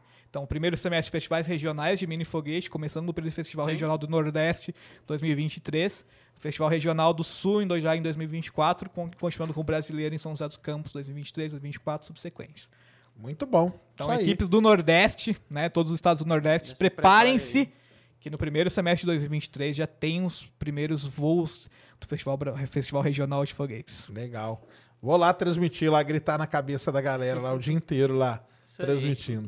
Muito bom. Galera, então é isso aí. Valeu demais. Muito obrigado. Amanhã, perguntas e respostas sobre Marte. E sexta-feira estarei lá no Flow falando sobre ET. E nós vamos bater o recorde de Bolsonaro, hein? Porque ET é muito mais legal, cara. Esse papo chato pra caramba que esse Né? pessoal gosta. Muito mais legal, muito mais legal. Entendeu? Imagina se tem os ETs aí. Pô, acabou, cara. Acabou tudo isso. Então, espero todos vocês lá. Deu aí, Christian? Muito bom, então. Um grande abraço a todos. Fomos!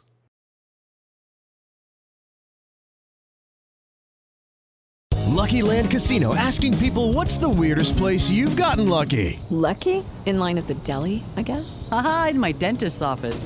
More than once, actually. Do I have to say? Yes, you do. In the car before my kids' PTA meeting. Really? Yes. Excuse me, what's the weirdest place you've gotten lucky? I never win and tell. Well, there you have it. You can get lucky anywhere playing at LuckyLandSlots.com. Play for free right now. Are you feeling lucky? No purchase necessary. Void where prohibited by law. 18 plus. Terms and conditions apply. See website for details. Mary redeemed a $50,000 cash prize playing Chumba Casino this year. I was only playing for fun, so winning this was a dream come true. Chumba Casino is America's number one social casino experience. It's serious fun. With over 80 casino style games to choose from, you too could win life changing amounts of cash. Be like Mary. Log on to chumbacasino.com and give them a whirl. That's chumbacasino.com. No purchase necessary, void or prohibited by law. 18 plus. Terms and conditions apply. See website for details. The voice in the preceding commercial was not the actual voice of a winner.